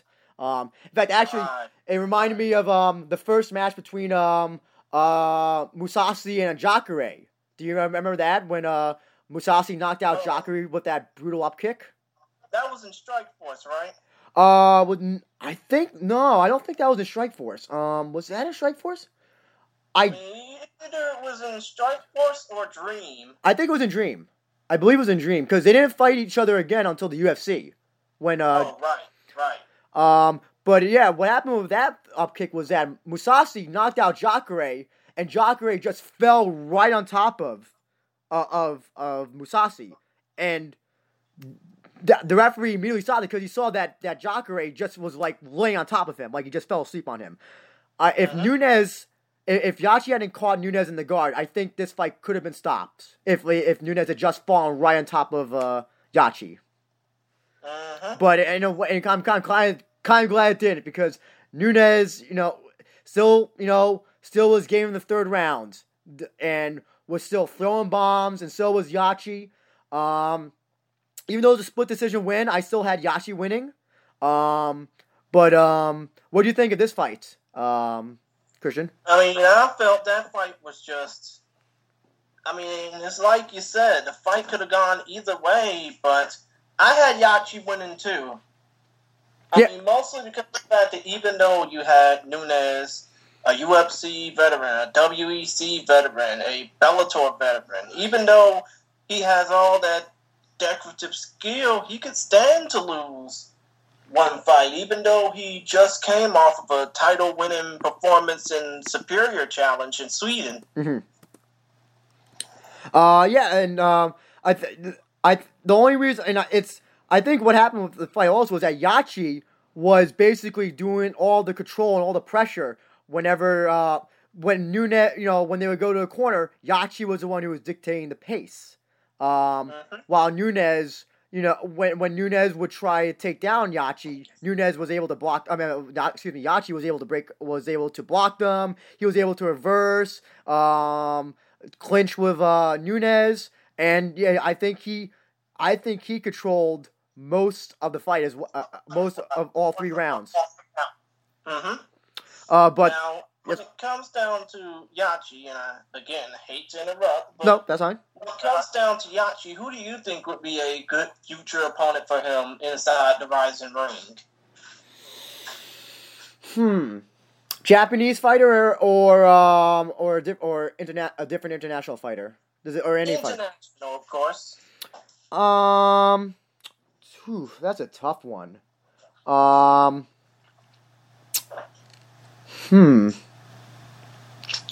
I mean, if you think about it, Michael Well- Chandler's been wanting to get over here. I mean, fight Horizon as well. Maybe it should be him. That's interesting. No, that's a very interesting matchup. Um, I know, I, know that he doesn't fight at uh, fight at one fifty five. He fights at one forty five, but Kron Gracie, you know, I think would be an in- a very interesting stylistic matchup. you know what? I'm pretty sure a lot of people would love to see Kron Gracie not just get back into competition and combat sports, but actually resurface. I think Yes. I think he feels like he's been on a bit of a binge ever since the last time he fought in a Rizin Ring, which was when he defeated Hideo Tokoro. Yes, uh, yeah. So I don't know where Kron Gracie is. Where uh, someone should put up the missing per, missing fighters signs on the milk cartons for him. I nobody knows where he is. I, I don't I don't think he hasn't surfaced in any form. But if he, I would love to see him back in Rizin. I know it's a different weight class, but I think just like I said, stylistically, he is a um an interesting matchup for Yachi. Um, anybody else? Who I'm, I'm trying to think of anybody else right now that would be um possible good match. Um, um, I can't think of anybody really. At, I mean, um, I, I uh. Uh, if he were to get, time, take your time. you know, if if Yachi were to go up in weight, uh, to welterweight, maybe him versus Ben Askren. What do you think about that? Uh-huh. But if you think about it, Ben Askren is retired. I don't think that fight would I don't know if I believe that. I don't know if I, I, I he wants to fight GSP. He, he, you know, I think he's one of those guys. He's retired in quotes, in my opinion. I don't know if I believe that entirely. You know, everybody. You know, Terry Funk said he's retired. How many times? You know, Uh, too And- many to count. exactly. um, I think I think Askren just just more more or less wants a UFC contract. I think he will unretire if he's offered that. Um, but I think you said Michael Chandler. Michael Chandler would absolutely be uh, an incredible matchup. Um, if you want to continue, continue the Bellator um, um, fighters, you know, Benson Henderson, I think would be a very interesting matchup. Oh yeah, it probably would. But wouldn't that? I mean, wouldn't that be more suited for a Bellator cage rather than a Rizin ring? Um, I don't. I I I would. I would be preference to a Rizin ring just because of the of, of the lax of the rules for head kicks, and I would be interested to see how Benson Henderson would adapt to that. Since I don't think he's ever fought in those types of eh, with without unified rules, as far as I can remember. Um, oh, right, right. Of course he hasn't. Even in his earliest days, when he fought for the Maximum Fighting Championship, he didn't fight under. I mean, he fought under the unified rules. Yeah. Um. And also, you know, it's always it's interesting to see how fighters adapt to a cage versus a ring. Um. Uh-huh. And also, you know, I, I admit, you know, I kind of Benson Henderson has always been one of my my favorites as a as a as a fight fan, and I I would I think I think that's an interesting match stylistically. Um, I don't know if Yachi would be ready for that type of level that that that high level of competition. Well, no, no, I shouldn't say that. Um, I think it's I it would be an incredible step up. It might be his toughest opponent if, if it were Benson Henderson, but then again, Michael Chandler would be as well. Um, um, those those three probably would if if you were to hold a gun to my head, it would probably be either Chandler, uh, Benson Henderson, or um, or uh, Kron Gracie. Um, exactly. Anybody who you have uh, in mind for who he might fight next? I mean, I agree with those three. Obviously, I don't see why not. And you but think? Other than that, I just hope that Yachi gets good competition soon because there's not that many free agents or that many Japanese talent to go around and start beating their heads in. Well, that's the thing. Yeah, you know, that I try to think of Japanese fighters. Unfortunately, it's not the lightweight division is just not. Uh, yeah, it's, it's not as as deep as some of the other divisions are, where I could think, oh, you know, I mean, I don't know, um, I, he would be undersized, but Kawajiri, I don't know. that would probably be a crazy fight. oh, uh, I wouldn't mind seeing Tatsuya Kawajiri back in the cage. I mean, back in the Rizin ring, especially at that weight division. Especially at that weight division. Um, exactly. Um, but um, moving on, uh, we're going to go uh, to the opposite weight division. Uh, we're going yeah, back down to. The, yep, going down. Asakura, no, the tournament champion Kana Asakura versus former King of the Cage women's weight champion Magic Melissa Sophia Karagianis. Yep, this was fought at 108 pounds. Um, interestingly enough, they uh, Karaj- uh, who did not fight in Rizin before, but has a seven degrees of separation uh, connection with, with Rizin. Uh, she defeated Andy Nguyen uh, twice uh, in, at King of the Cage. Um, well, actually, she defeated her once for King of the Cage and the other for a small promotion in Trinidad and Tobago. Oh, okay. Uh, thank you for correcting me for that. But uh, yeah, that's the. Uh, she does have a, a uh, that little uh, connection with Rizin where she defeated uh, uh, Andy Nguyen. Um, who has been uh, in uh, Rizin before and who competed in the um, Super Atomweight tournament. Um, mm-hmm. This match went the uh, distance as well, three rounds, 15 minutes. Uh, unanimous decision for uh, Kana Asakura. Um, I have no objection to that. Uh, Asakura basically, um, she uh, she basically uh, destroyed uh, uh, Melissa for three rounds. well, with you on that. I mean, it felt like it obviously felt like Karagianis was out of her comfort zone because she's normally used to fighting in King of the Cage. She had a two and two. I mean, she had a two and three record in King of the Cage going into this Rizin fight. So obviously, Melissa was out of her element. Oh yes. But I do think that with a few more wins on that, I mean, I do think with a few more wins in King of the Cage, maybe getting that Atomweight title back, she could probably come back to the Rizin Ring and showcase her craft. But uh, as far as Kana Asakura goes, I know that in her post-fight speech, Reina Kubota came out and basically denounced that she wouldn't want a rematch with her. But do you see a rematch between these two actually being reasonable? Uh, did you say that? Hold on, did you say that Reina didn't want a, rematch uh, Asakura, or did Asakura didn't want a rematch Reina?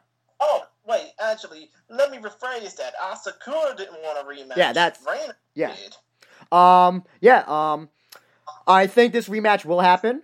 I do not see why it shouldn't happen. I think it's a very, I think it'd be an interesting matchup. Um, I understand why Asakura does not want to do that. Um, now, for those who don't know, uh, Asakura defeated uh, Reina in the finals of the uh, women's atomweight tournament. Uh, she submitted her. Uh, I think was it was it the first round? Uh, yeah, I think it was the first round. Uh, yeah, she submitted her, and um, I think a lot. You know, even though Asakura is is absolutely She's got a great grappling game. A lot of people thought that Reina was going to win. She they thought that uh, Reina would knock out uh, Asakura, but uh, from that fight, we saw you know that uh, uh, Reina, Reina's um, takedown defense game is is unfortunately not up to speed with a lot of other fighters. Um, and I think I think if she were to work on that, she could potentially defeat Asakura in a rematch. So, and I think that's why Asakura does not want to rematch her. Um, it is a tough fight. You know, Reina, you know, one punch from Reina, you know, you're down. Get a liver kick, get a punch in the face, get a kick in the head. Um, but regardless, I do think this fight, I think a rematch will happen. I think it will happen. Um, and I think they, uh, Sakakibara basically implied that it was going to happen down the road. Um, I don't know if he said it was going to happen this year. Um, and they did say. Well, sorry, go ahead. Actually, he did say the fight was going to happen this year, but I mean, he did say the fight was going to happen this year, and if it does go down, it would be for the actual linear Rizin Women's Super Atomweight World Championship. But from my point of view, they got three events to work on between now and the start of October, which is right around American football season. So basically, they got three chances to actually tempt us with this contest should a rematch actually happen. Yes. I mean, I think it's July 29th, Rizin 11 in Saitama. August 12th, Nagoya Aichi. Nagoya Aichi, Japan, that is, Rizin 12. And September 30th back at Saitama for Rizin 13. They, I mean, Sakakibara has three chances to make this match work on one of these cards. And I think that if anything, we'll probably see a rematch. But how will we, the fight fans, actually understand that? Because we know that Reina got knocked out in that first fight. I mean, Reina lost that first fight fair and square. How will she manage herself in the rematch? We all know that Kana doesn't want it because she feels like she's done what she could against Reina. And we all know that Reina has a shootboxing schedule. How is that going to affect that? But the point of the matter is, I think this fight would only work if it has enough interest behind it. Because I know the title, I mean, I know that they're going to have the Atomweight title on the line I just want to see if this thing can actually work.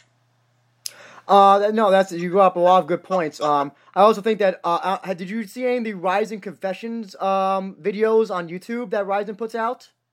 I haven't, but I need to start watching them. When when they were doing the Kana Asakura uh Reina um confession, Asakura was definitely she was nervous going up against Reina. She uh she you could she, she could just tell in her body language, just the way she was speaking, that she was she had some anxiety. Reina had nothing. Reina was was totally was all game from the beginning. Um, uh-huh. as I mean, as, as soon as it as soon as that fight went in the ring, as soon as as the bell as the gong sounded, yeah, you know, it all went out the window for for Kana. But uh, you know, who knows? You know, uh, I think Kana does see this as it could be a it could be a bet where it could be a bad match matchup for if Reina gets her shit together, uh, uh, where where it needs to get together. If Reina can block those takedowns, can can work on her submission defense, she can kind of kind of could could end up on the other end of a liver kick. Uh huh. Um, Okay. I thought, but uh, regarding when this when this fight will happen, I'm still interested in seeing a Kana Asakura rematch against Alyssa Garcia. I think I'm just really curious to see how that match would go for a rematch. Um, Mhm. Reina, um, you know, I don't know who she should fight next. I don't in turn uh, in her division. I don't know if they want if they want to do um again against you know you think they would, would would- they would do Reina against Hamasaki or do you think that's they don't want to do that? That's you think that's something that they're thinking about? If they do manage to put that match together, that would be career suicide for Reina. exactly. I know Reina is well versed in shoot boxing. I know that Reina trains pretty much in the same elite type of system as Hamasaki. But let's be honest, Hamasaki would probably flatten out Reina in a second. you're not. You're probably not wrong about that. You're. You're. I. I. I can't believe that you wouldn't be wrong about that. I think in the, I, they have been talking about kickbox. They're going to be doing a kickboxing tournament this year. Um, I don't know if they said it was just going to be men's. Well, I know they said that Kyoichi Horiguchi basically said he's going to be in a kickboxing tournament for Rizin this year. But I don't.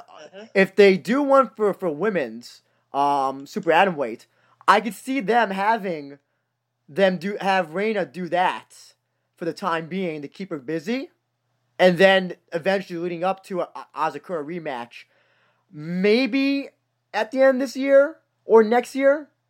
What do you think about that? Uh, I think that would probably be. I think that would probably be cool, but to be honest, we all know that Reina is best at shoot boxing. Hmm. Would they want to try and do something with that? Huh? Would they do sh- something with shoot boxing? I don't know. That's a good. I mean, Rizin has done uh, tag team Brazilian Jiu Jitsu matches. I don't see why they. Uh, w- I don't see why they w- they w- couldn't do a shoot boxing tournament. Um. And I mean, come to think of it, there have been like a couple of shoot boxing bouts on Rizin cards before. Oh yes, that's true. Yeah. The one, the one that came to mind was the embarrassing, humiliating bout between Akebono Taro, Chad Rowan, and Bob Sapp from that second card, as well as the Reina Kubota bout versus Cindy Alves on one of the 2016 cards. You know, I totally forgot about that the Bob Sapp Akebono match until you brought it up. Um, so that's why I couldn't even think like has has Rizin done? That's why I couldn't. That's why I didn't think Rizin did any shootboxing because it was just it was that match and the Reina one, and the the the more the the more I guess famous of the two was obviously the Sapp and uh, Akebono one, but I immediately forgot about that match as soon as I saw it. Yeah. Oh, God. It probably made you want to forget why you were even interested in either one of them in the first place. huh? Exactly, exactly. Didn't that match end with like Akebono's like the back of his head being like, Yes, Busted open? It did. oh my god, yeah, It did. oh my god. Um, but actually, I want just going back to uh, Asakura Karagiannis. Uh, the thing about that stood out for me from this match was, uh, remember in the second round when uh Asakura had that armbar um Mhm. on uh Karagiannis, and oh my god, I thought that Karagiannis' arm was gonna break. I really thought it was gonna snap and snap like a twig. hmm I thought that was gonna be. I thought that was gonna be like that too. But to be honest, I think Karagiannis probably should have, you know, prepared a little bit more for this. Oh, absolutely. Yeah. if- I mean, like I said, she was out of her element. She didn't know what she was doing. She basically came in there knowing that she was probably going to be local compet. I mean, actually, she probably knew she was going to job, so she that ah, what am I trying to say? She knew that she was going to job out, so she just wanted to show a good effort. Exactly. And listen, you know, she survived three rounds. You know, that's the most credit you could give her, and she survived a really, really nasty armbar. Um, mm-hmm. But um, do you think that uh, Karagiannis should? Uh, yeah, you think? I think you said that she should uh, fight on the local cards and then come back. Did you say that? Yeah, I think that Karagiannis should regain her regain herself in King of the Cage in order to, you know, boost herself up when she does eventually return to Rizin, if ever. Now, what do you think about a matchup between between Karagiannis and Alyssa Garcia? Hey, that would work well. I mean, I'm pretty sure King of the Cage would wouldn't mind having that match together. Wouldn't mind putting that match together and getting everybody to watch on their Facebook Live just to check it out because they have been putting a lot of these women's fights on Facebook just to you know get people at least somewhat interested. But exactly, yeah. I don't mind seeing Melissa versus Alyssa, so to speak. Melissa versus Alyssa. Great. now, actually, I just want to go quick talk about one last thing about this. You brought up how they're they're going to be having a lineal championship uh, for this weight division. Um, mm-hmm. One of the things about Rizin is that I kind of think I think they will. I didn't think they were going to do championships. I think figured they're just going to do Grand Prix tournaments, that type of thing. But it seems like now they're going to have actual belts that are going to be defended. Um, do you have any thoughts on that? Do you like that? Do you not like it? Uh, how do you? Uh, what do you think about that? Hey, I think I think it's cool because now people will realize that these fighters are actually, I mean, these fighters in Rizin are nothing to be toyed with. They are probably, I mean, they are going to be one of the best promotions, not just in the whole combat sports scene of Asia, but probably in the world. And I wouldn't be surprised if some of these champions that Rizin will put belts around and make them feel, I mean, make them feel important will actually be one of, will actually, actually be some of the greatest of all time. The one thing I do worry about is, and you know, this is going on in the UFC, you know, people who champions who hold up weight divisions.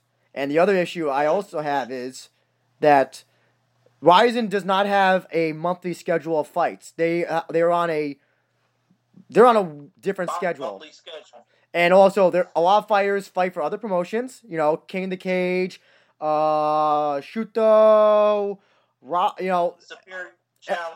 They fight all over the world. So, is it like if you know if a fighter, you know, I know that New Japan used to do this. If if if um if uh New Japan uh, heavyweight cha- IWGP heavyweight champion lost in an MMA match, they would strip him of the belt. You think does Rizin does Rizin do that? Well, um, if if if if the one of their fighters loses loses in a lesser promotion, um, what are they going to do about injured fires? What are they going to do about? Are they going to? Will they have tournaments who decide who the contenders are, or they're they going to have a ranking system? I just want these questions. I want to know what these are first before actual belts, because I think if you don't have those figured out, it's gonna it can make a bad mess of things, and we can see what's going on in the UFC right now.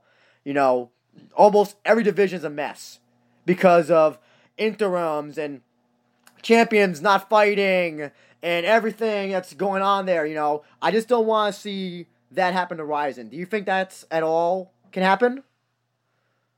Hey, I know that it would probably I think it would probably be to the point where, hey, if we see you stalling up the division, we're going to strip this belt from you. But I don't think that if I don't think that if they take too long, if the fighter takes too long, if they win a title without defending it, that they would suspend them. I mean, I mean, they would cut them loose and strip the title from them because it's not like the W. It's not like professional wrestling or the WWE in this case, where you have like sixty to ninety days to make a title defense.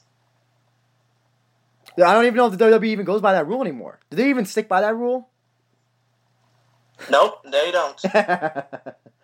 um, so yeah, you know that's the one thing. You know, I just you know I hope they have it. I hope they have all this figured out. I don't know if they do, but if they want to start introducing belts, I have no issue with that as long as you know, as long as they don't fall into the same mistakes that so many that the big promotions like UFC and Bellator uh, do, and you know, as long as they can figure out, you know, this is how contenders are made.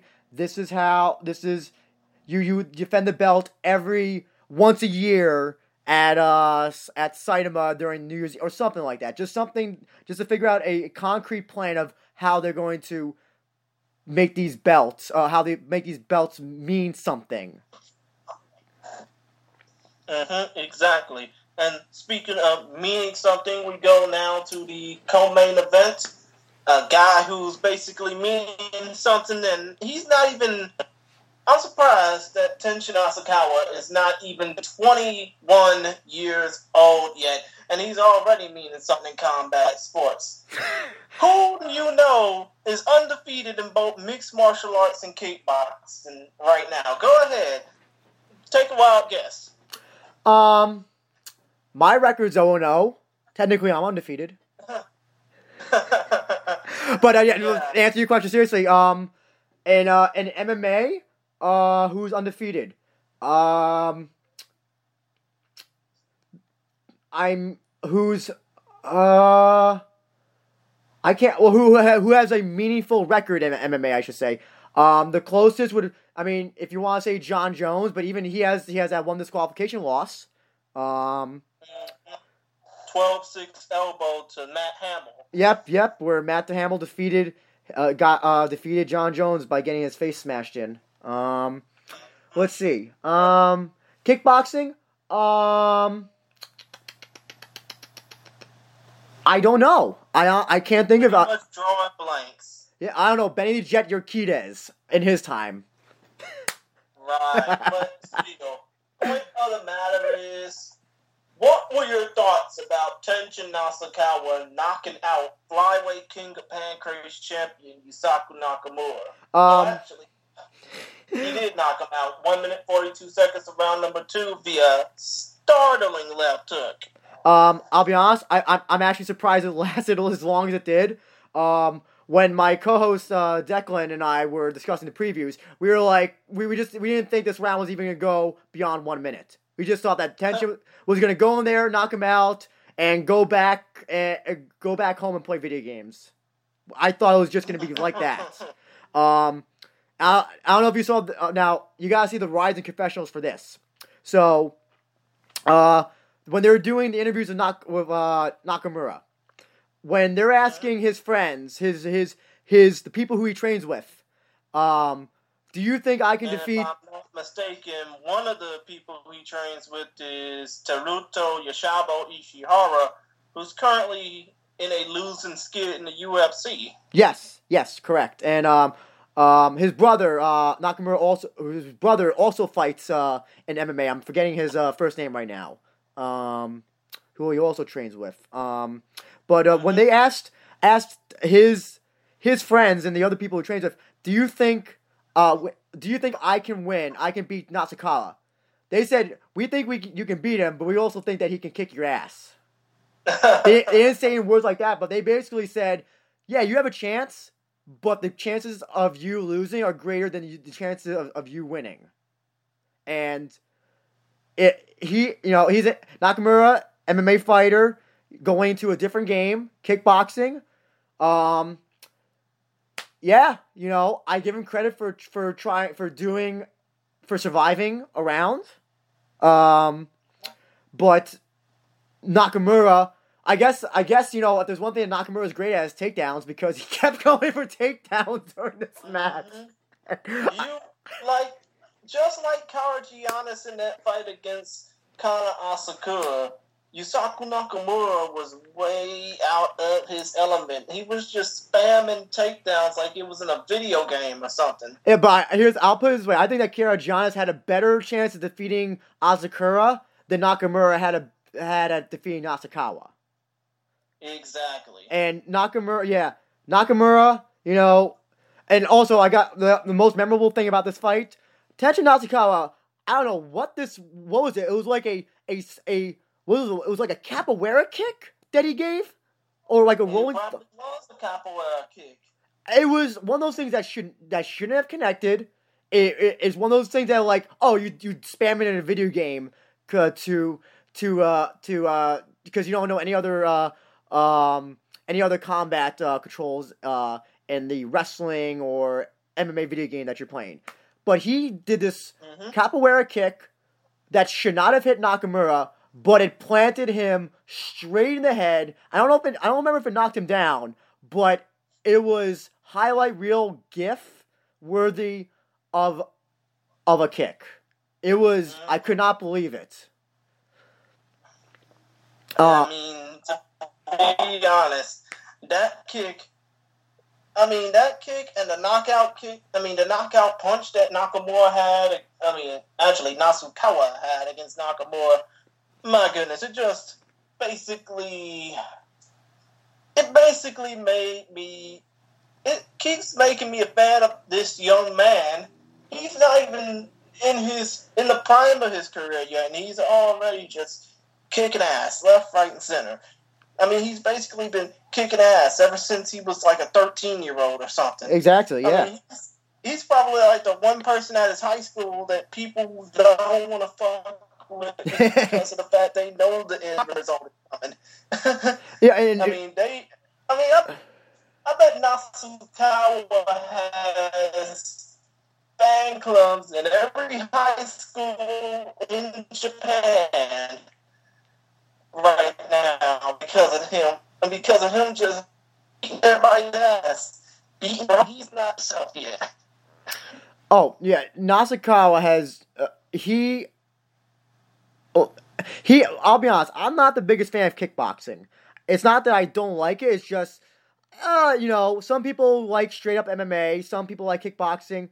But when Nasukawa, if you tell me Nasukawa is going to be a kickboxing match, and I have watched when when he's fighting in Thailand, I'm watching those fights. When he's fighting everywhere, when I hear Nasukawa kickboxing, I'm like, okay, where's the link? Where can I watch this? He he truly is that one in a million, or uh, the, the you could call him the ace of the kick uh, of his weight division of the uh, of kickboxing. Oh, okay. Now you were basically trying to say that this dude is like a rock star right now, Tenshin Nasukawa. Yeah, if there's anybody who can who who's who's the who's the draw for me for the Jap for kickboxing and well, just kickboxing in general, not just Japanese kickboxing, he is the one. He is the one that that draws me in because you know you're gonna get an exciting fight whether he goes a distance and if he doesn't go the distance, you know that he's he's gonna knock him out. He's gonna knock out his opponents in some in a in a beautiful brutal fashion. Uh huh. Um, Exactly. And to be honest, I can only hope that his career only grows from here because if you think about it, like we discussed on, he's undefeated in MMA, he's undefeated in kickboxing, he's undefeated in mixed rules bouts, which barely last the first round. Yeah. I mean, I think the only fight that would make sense, other than you know, obviously the Horiguchi fight, would be a fight against Taiga in K one. Ta- what about Takeru? Did you say Takeru? Oh yeah, Takaru too, Takeru as well, because I know that both of those two have been wanting to fight each other for the longest amount of time. Mhm. And if you can, you can also throw in Philip Minoru Kimura in that mix as well. Mm-hmm. Mm-hmm. Um, it seems like though he, uh, yeah, the Takeru fight is the one to make just because you know those though they have been talking back and forth. They want to fight each other. I'm not so sure exactly what the issue is. If it's K1, if it's Rizin, if it's both. Um, but that seems to be the fight, the future. Besides the Horiguchi match, um, uh, kickboxing match. That is the, that is the, that would be the biggest uh, Japanese kickboxing match to make between uh, Nasukawa. That'll be uh, against Takeru. Uh, Tak- Takeru. Mhm. I Um, mean, if that were to be on New Year's Eve, that would probably sell out both attendance and television ratings on Fuji TV, as well as digital streaming ratings on the FITE app. oh, that I would, you know, it would be main event worthy. It, it would, you know, it would be, it would be a great, a, great way to put a kickboxing match as a main event for an for an MMA promotion. It absolutely would. Exactly. And um, Exactly speaking of the main event, uh, let us move on to the very last match of the card, which was Kyoji Horiguchi. This is what, by the way, this was a 134 pounds uh, bantamweight. Kyoji Horiguchi uh, returning to Rizin on a winning streak. Uh, continued that winning streak, defeating returning uh, fighter Ian McCall, um, formerly of the UFC uh, flyweight division. Um, Not def- to mention, McCall was also the Tachi Palace Fights flyweight champion for those who follow outlaw MMA in Northern California. Um, this fight, uh, it was a. gr- I think this was Horiguchi's way of. Uh, he was watching every other fight. I was like, ah, these there's too many finish, uh, too many uh, fights going decision. I everybody on the East Coast wants to go go to sleep because it's 6 a.m. Their eyes are, are burning. I'm gonna finish this fight very quickly for those East Coast uh, those East Coast watchers uh, of uh, Rizin 10, and that he did. Knocks out Ian McCall, nine seconds, first round. hmm And I think I had a meme up on the Focus Fights Twitter account. I'll probably link that fight. I mean, I'll probably link that tweet to you. But I basically said, and this was just how I quoted it: "Holy shit." Kyoji Horiguchi just murked Ian McCall in nine seconds. Cut this shit off. I can't take it anymore. That was a fucking knockout. Oh yeah. Featured Um, yeah, it featured the deliverance meme. This too much, Oof. Lord. um, yeah. I think it should also be pointed out, you know, that for those who have, who follow lots of MMA and who are familiar with Ian McCall, McCall has had this, this, I I don't know what how to put it, but just this this streak of just bad luck, outside of his fights and inside his fights. And when I say outside his fights, Mhm. I mean fights that never materialize, that get canceled either because his opponent pulls out, or he Or gets he pulls out. Exactly. Um, and the last fa- the, the last match he had before um, before the matches he had in Rizin um, was against uh, John Lineker in the UFC, where Lineker missed weight and was clearly clearly out outsized McCall. Uh, and had a using that size advantage uh, to to uh, to beat McCall. Now Rizin, McCall's streak, uh, bad luck streak continued when he was in the uh, bantamweight tournament, where he had his fight with Manel Kape, and Manel Kape won by doctor stoppage due to McCall's face, head. It looked like it was it rubbed up against the ring and cut him- really badly above the eyebrow, and Mhm. and before this, McC- uh, Kape was talking shit to McCall, uh, basically doing basically what he did to Asakura during this um, during his match, and Mhm. it, and then this match, he gets defeated not even in ten seconds. I mean, that's the I guess uh, that's the big. I mean, other than talking about Horiguchi, the big question is, what do you think McCall does does from now? Yeah, to be honest, I don't know, but from the looks of things, when it came down to what he tweeted out, what he posted on Twitter, it felt like he was just about ready to call it in. Now, in fairness, he did say that. like he- He did say that he was going to do that before the Kape fight. He did say that. He said something along those same lines as well. well. But uh, he returned for this match. Um, you know, again, you know, when somebody says says you know in wrestling or MMA, I'm retired. You know, I never really truly believe it until the person is dead in the ground. You know, so if Ian McCall's you know says that he's retired, you know, he's not doing it anymore. I don't know if I believe that. You know, if if Rizin offers him the right fight, the right uh, purse, I can see him coming back. Even though he said that, even despite all this bad luck he's having. Mhm. Um, I guess the other thing we could talk about is what do you think about this? Do you think the stoppage was premature, or do you think it was? No, it wasn't. It wasn't. That stoppage. I mean, basically, McCall had his hands down. I mean, McCall just lost that split second of focus, and it cost him. That fight didn't get stopped. I mean, that fight didn't get stopped prematurely, obviously. That fight did not get stopped prematurely because we all knew McCall had his hands down. McCall just lost that train of thought for one second and it cost his ass. Um, now when I first saw this, I I'll be honest, I actually missed the finish because I just looked down at my phone briefly, and then I just heard the bell go off, and then wait, you heard it twice, huh? Yeah, yeah, yes, I heard it twice. I heard it twice. Um, and I was like, wait, what? What? I what, the, how the fight end? And I saw the replay, and it was just like I could not believe it. Like it was just, it's one of those knockouts that like it's. It, I, I, it was I, I, I, I'm, I'm, I lost for words what to say about it other than, you know, if I'm gonna play devil's advocate here, and say, you know, the one thing I could say is if you want to say that it was a premature stoppage, the only thing I could say is, is that I've seen fights, other fights stopped, uh, that have been stopped for less reason, or that have been, have gone on for even for even worse beatdowns. Because here's the thing: when Horiguchi knocked down McCall, McCall he he didn't fall. He he tumbled backwards, and what he wasn't on his back. He didn't fall face forward. He tumbled backwards, and then right when Horiguchi was was about to spring into continue, the referee then waved it off. Uh-huh. And I guess because I've just seen fights go on, I've seen beatdowns worse. The rest let other beatdowns go in, go for much farther.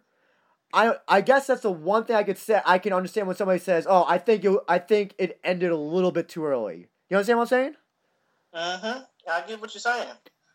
It's not to take anything away from Horiguchi. He the win was deserved, and I think that Horiguchi would have won regardless. Um, exactly. I don't know. It's very hard. It's very hard. You know, I'm not. If somebody came up to me and said, "Hey, I thought I was stopped prematurely," I would not be. I would not think that they're totally out out of their out of their mind. Um, but um, yeah, it's uh, do you if if McCall were to come back, do you have any prospective opponents for who who who who, who you could match up against in Rizin? Well, to be quite honest, I mean, I wouldn't mind seeing him have a rematch with Manel just yes. because there's some animosity towards those two, especially from the only other time they fought, which was December 29th of 2017 and that incident. But still, I wouldn't mind seeing those two scrap it out again. Absolutely. Just all the buildup that it would lead to. Other than that, I don't have any other opponents for Ian McCall, unless he's thinking about hanging up the gloves soon. Now with Horiguchi, now we got uh, what happened after um, Horiguchi, they, they brought in, they brought out uh, Nasukawa, and Horiguchi basically, uh, I don't know, would, you say he challenged Nasukawa? Uh, yeah, I think he challenged Nasukawa in that kickbox. I mean, to that kickboxing tournament idea. Which, to be honest, I mean, who would really be a prospective opponent for Horiguchi right now?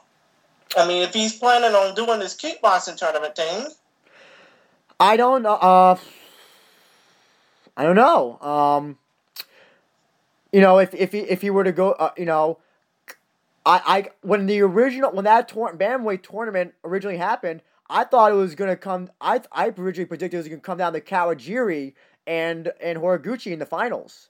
I mean, I, I, I was incredibly wrong about that, obviously, but I'm you know I'm still intrigued by a Kawajiri Horiguchi match.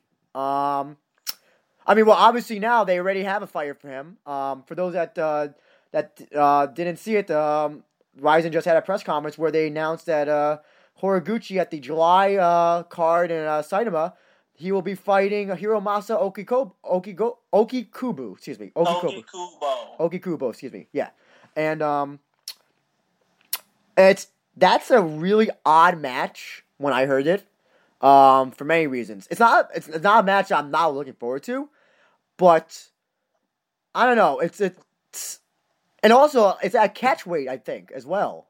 I think they're doing it at catch weight. I mean, like how many pounds did they say it was? Like 130? I think it was 130. Yeah, 130, something around that around that line. Um, no. I mean, to be honest, I think that's going to be a cool fight, but but it's kind of like a why. Like he defeated uh, uh, Horiguchi defeated him soundly the first time. Um, I don't know if if if it was you know if it was that they had other opponents for Horiguchi, but they just said no, uh, or you know this is something that Horiguchi wants or ok- Okikubo wants. I don't know. It's it's just a, it's it's one of the matches that's uh, when I saw I was like, really? That's that's well, what. to be honest, maybe maybe seeing the fact that the McCall match felt like a damn warm up, providing him somebody like Hiromasa Okikubo, who should have been signed to the UFC, but obviously didn't get that opportunity. I mean, having those two compete, it would feel like real competition for Horiguchi, even though obviously Okikubo is a flyweight. Yeah, that's and it's I, I just uh it's I just think it's a it's a really odd and you know uh, Oki uh, has, has has he's actually on a winning streak if I'm correct if I, if I remember correctly, um and he's not he's not he's obviously a different fighter than when he fought Horiguchi, um if if if he does defeat Horiguchi, what do you what do you do in that uh in that case? You kind of the Horiguchi hype train kind of gets derailed. Well, not exactly. You start building up towards the linear bantamweight title fight between Horiguchi and somebody to be determined. I don't know. I just I I I think it's a just a a, a really. Sh- uh, it's not going to be a bad fight at all, but I just think it's a really really strange matchup, and not it was I was definitely not expecting that. I was not expecting that at all. Um, I uh, you know But if he defeat. Sorry, go ahead. but to be honest, if Horiguchi does end up defeating Okikubo, I mean, I wouldn't mind seeing him fighting that. I wouldn't mind seeing Horiguchi fighting that kickboxing tournament. Oh, that yeah. would probably be something incredible. I think I guess my issue my, only if he defeats Okikubo. my issue is is that Horiguchi has nothing to gain fighting Okikubo, but Ho- Okikubo has all has everything to gain. I I, I don't I don't know. I kind of I I don't know. It's it's it's I feel like it's it's it's a weird matchup to make up. Um I you know I was talking with some with somebody on Twitter um that uh said uh why doesn't why can't they get Horiguchi to rematch uh, Ueda? Uh his other his one uh the other his only other loss uh besides uh DJ. Um I don't know if, if Masakatsu Ueda has been asked if he wants to rematch Horiguchi and he's just said no, or you know if they haven't even asked him. You know, I, I think that's a much more interesting matchup just because that's the only other loss on Horiguchi's record that he could potentially uh, uh he could uh, rectify. Uh huh. I agree with that. Uh, but still, now that we come to the end of our program and the end of our review for this Rizin event, what would your, I mean, if you could sum this up in a few words, what would be your overall summary of the event? Oh, I thought I thought it was absolutely fantastic. Um, I don't know if we're gonna if we if we assign stars or number grades uh, to uh, to uh, shows, uh, but if I were if, if, if I were forced to, uh, it would be uh, an eight out of ten. 8.5 8, 8 8.5 out of 10 it was absolutely fantastic. Not not not one bad match uh matches that went to decision you know were were were, were great.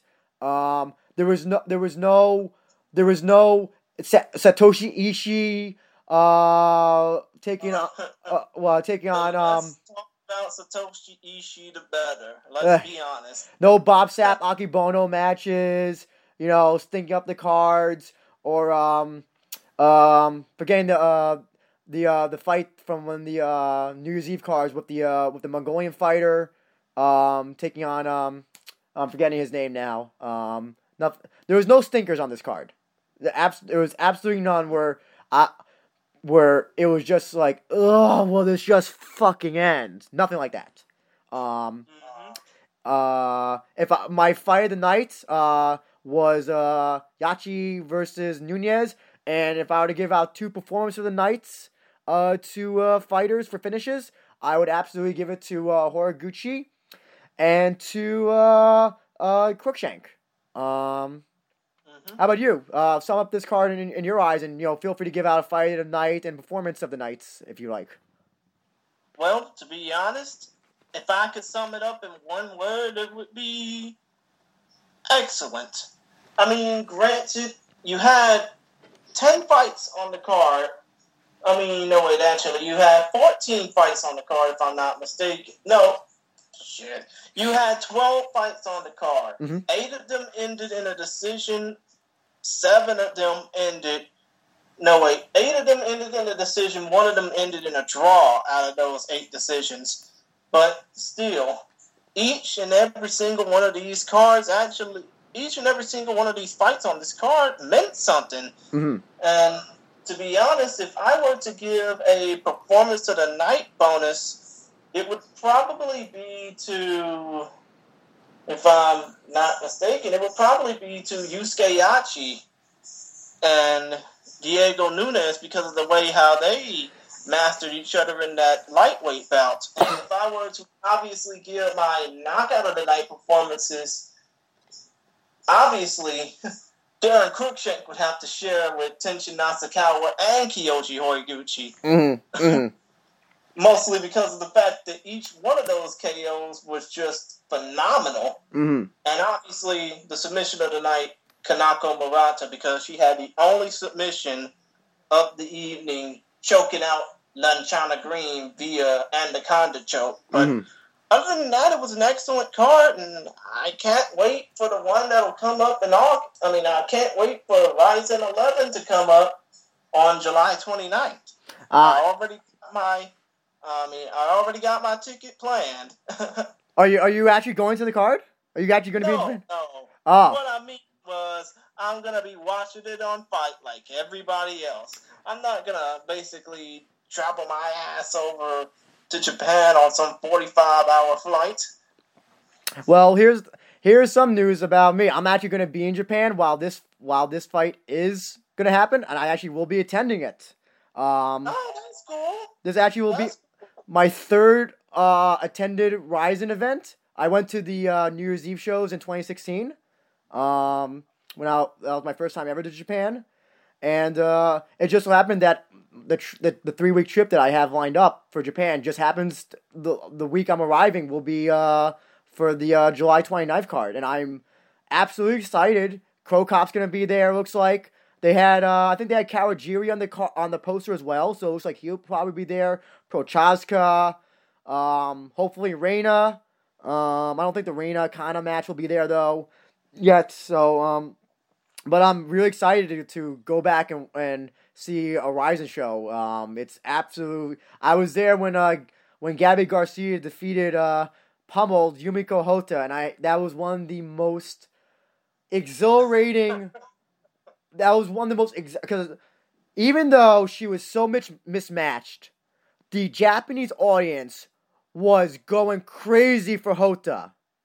They were so behind her, and it was just the energy of the crowd was incredible, and I cannot wait to be a part of that again. Hey, if I mean, I'm pretty sure that Gabby Garcia will probably want to fight for Rizin again, but if Oh, if they have her fighting a damn granny again, I'm not gonna watch it because 48 seconds was just too much. Watching poor Yumiko Hotta get whooped like that. listen, it- the po- the post fight thing shenanigans that happened made it made up for any grievance I had about an old a a, a grandmother getting beat up by a monster like Gabby Garcia because I was so immensely entertained. Uh, just quickly though, uh, just in other uh, Asian mixed martial arts news, did you happen to see the Road FC show uh, that just happened? Road FC forty seven.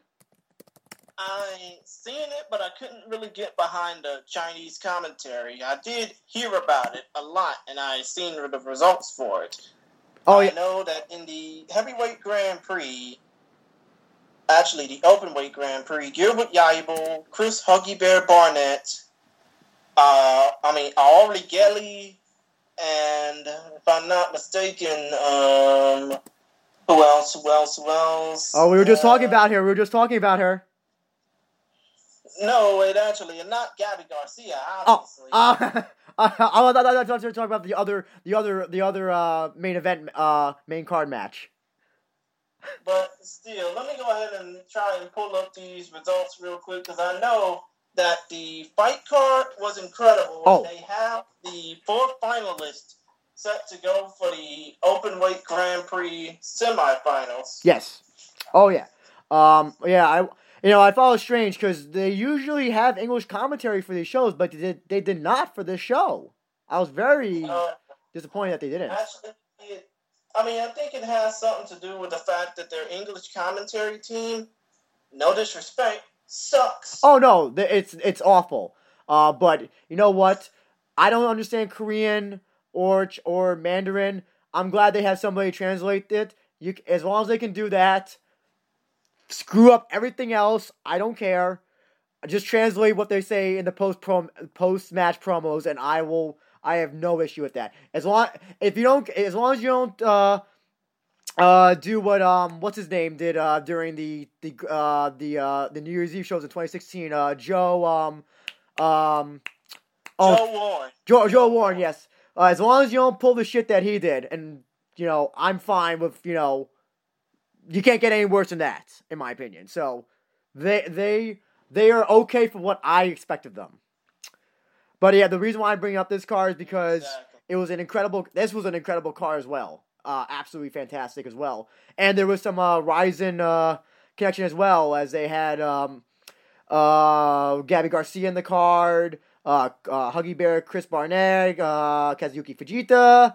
Um, but uh, in terms of uh, uh, the Asian mixed martial arts scene, um, it the probably the the most notable thing of it uh thing of the card was uh Mighty Mo being submitted by Gilbert Yvel of all people.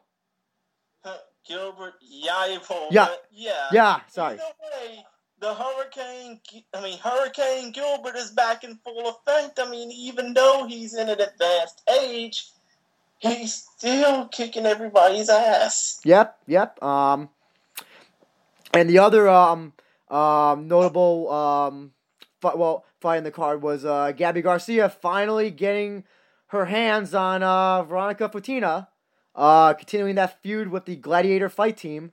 Um hmm and And Gabby Garcia choked out Veronica Futina, even though I know the Gladiator fight team don't want to hear that. Uh, well, unfortunately, the video stands for uh stands for itself.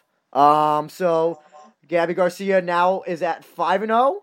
Starts her 2018 with with a win. Um, and uh, she'll definitely be back in Rizin. I don't know if she'll be fi- if she'll she'll fight somebody again from Gladiator Fight Team, or you know who they're gonna fight next. But I think that's a you know it's an interesting choice of like what do you do with Gabby Garcia at this point? Uh, what do you think? I mean, to be honest, uh, I mean, I know there's not any big girls, big women that's skillful enough to actually face Gabby Garcia, except for this one Russian kickboxer named Katya Kavaleva. Yep. But, I mean, if they can find, if Raza can find somebody that's actually meaningful for this woman to face that isn't a complete asshole like Yoshiko Hirano, I mean, I would love to see Gabby Garcia fighting a Rizin Ring again. oh, she will. She absolutely will. It's just, I mean, there all the opponents I could think of. I don't know if they have stand a chance against her. Not necessarily necessarily because of her skills, but because of her size. I don't know. There's no. you can't. There's nothing like. I don't know what like. I mean, you know, I would. You know the. I. What do you think about King Reina versus uh, Gabby Garcia? Oh no, I don't think we're ready for that mismatch. Even though King Reina would basically love to face off against Gabby Garcia, but still, that match is a long ways off, and I don't think we're ready for it. And by the way, speaking of the heavyweight, the open weight Grand Prix results of Road FC 47, Chris Barnett knocked out Alexandru Sandulungu, the Mm. Romanian Pride FC veteran. Oh yes, and actually, this Oliver the Spartan Thompson, who I didn't know his name was his first name was Oliver. I always called it Ollie. I me too, me too. But Oliver the Spartan Thompson defeated Chao Dang. Um, actually, uh, uh Ollie Thompson, I think Ollie Tom, um, was supposed to. He subbed in for uh Jerome Banner, I believe. Um, who after his last fight in Rizin, I'm kind of glad that this fight didn't work out. I'll just say that. Exactly. But I'll say this: um, that his fight will. First of all, he looked he looked about two weight classes above Dang. Um, he looked like a monster. He it, it, it was disgusting, and I don't know what happened with Dang, but th- those knees to the body. He uh, Dang was on his back, and Thompson was on the ground, and I don't know if if Dang's ribs broke or something, but something happened where where where these were, were I think Dang might have gotten injured because it Oh, it was I'm pretty sure he did. it was yeah the, these um these knees of body were to uh while on the ground were absolutely disgusting. Uh, Barnett is one of my favorite fighters in the heavyweight and open weight division. I absolutely love Huggy Bear. Um, he almost was finished by uh, by, by um by Alexandru uh, with a rear naked choke, but he managed to get out of it, um, uh, shimmying out of it, um, do the shimmy Mhm. shake, and uh, yeah, knocked out the uh, the the the monster Longu.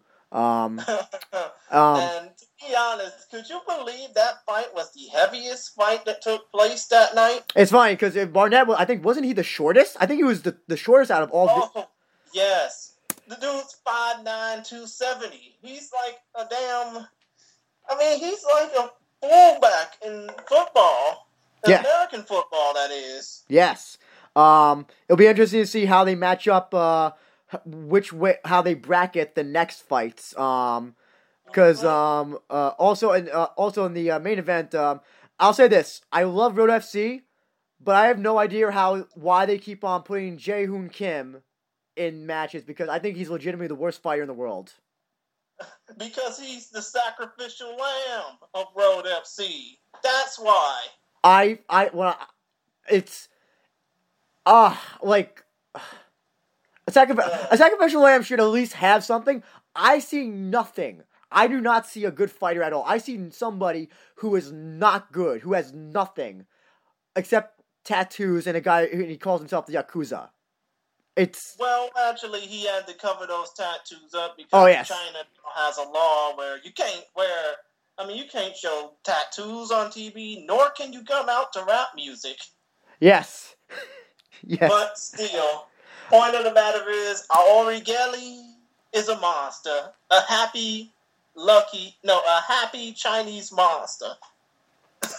yes, he is. Yes, he is. And um, actually, there was a and also and one more notable fight was the uh the reserve bout that they had. Uh, well, Kazuki Ironhead Fujita taking on Han Dong Kong from China. Um, and this was this was this was ended by a groin to the knee after Kong could not continue. It was Uh, I mean, like seriously, some of these Chinese heavyweights need to practice their skills a little bit more because I don't. I mean, no disrespect to Ari Gelly, but his fellow countrymen suck. No, no, like there is like here's the thing about Ar- Argali. He the like whoever he fights next, whether it's Gilbert, Barnett, um, maybe Fujita, Thompson. Oh, I would love to see Ari Gelly versus Chris Barnett. That would be just. Listen, I mean, like, shut up and take my viewership. I think that would probably be the safest. Not to take anything away from Barnett, that would be the safest matchup for him. I cannot see him see him beating Thompson or Yvel at all. Exactly.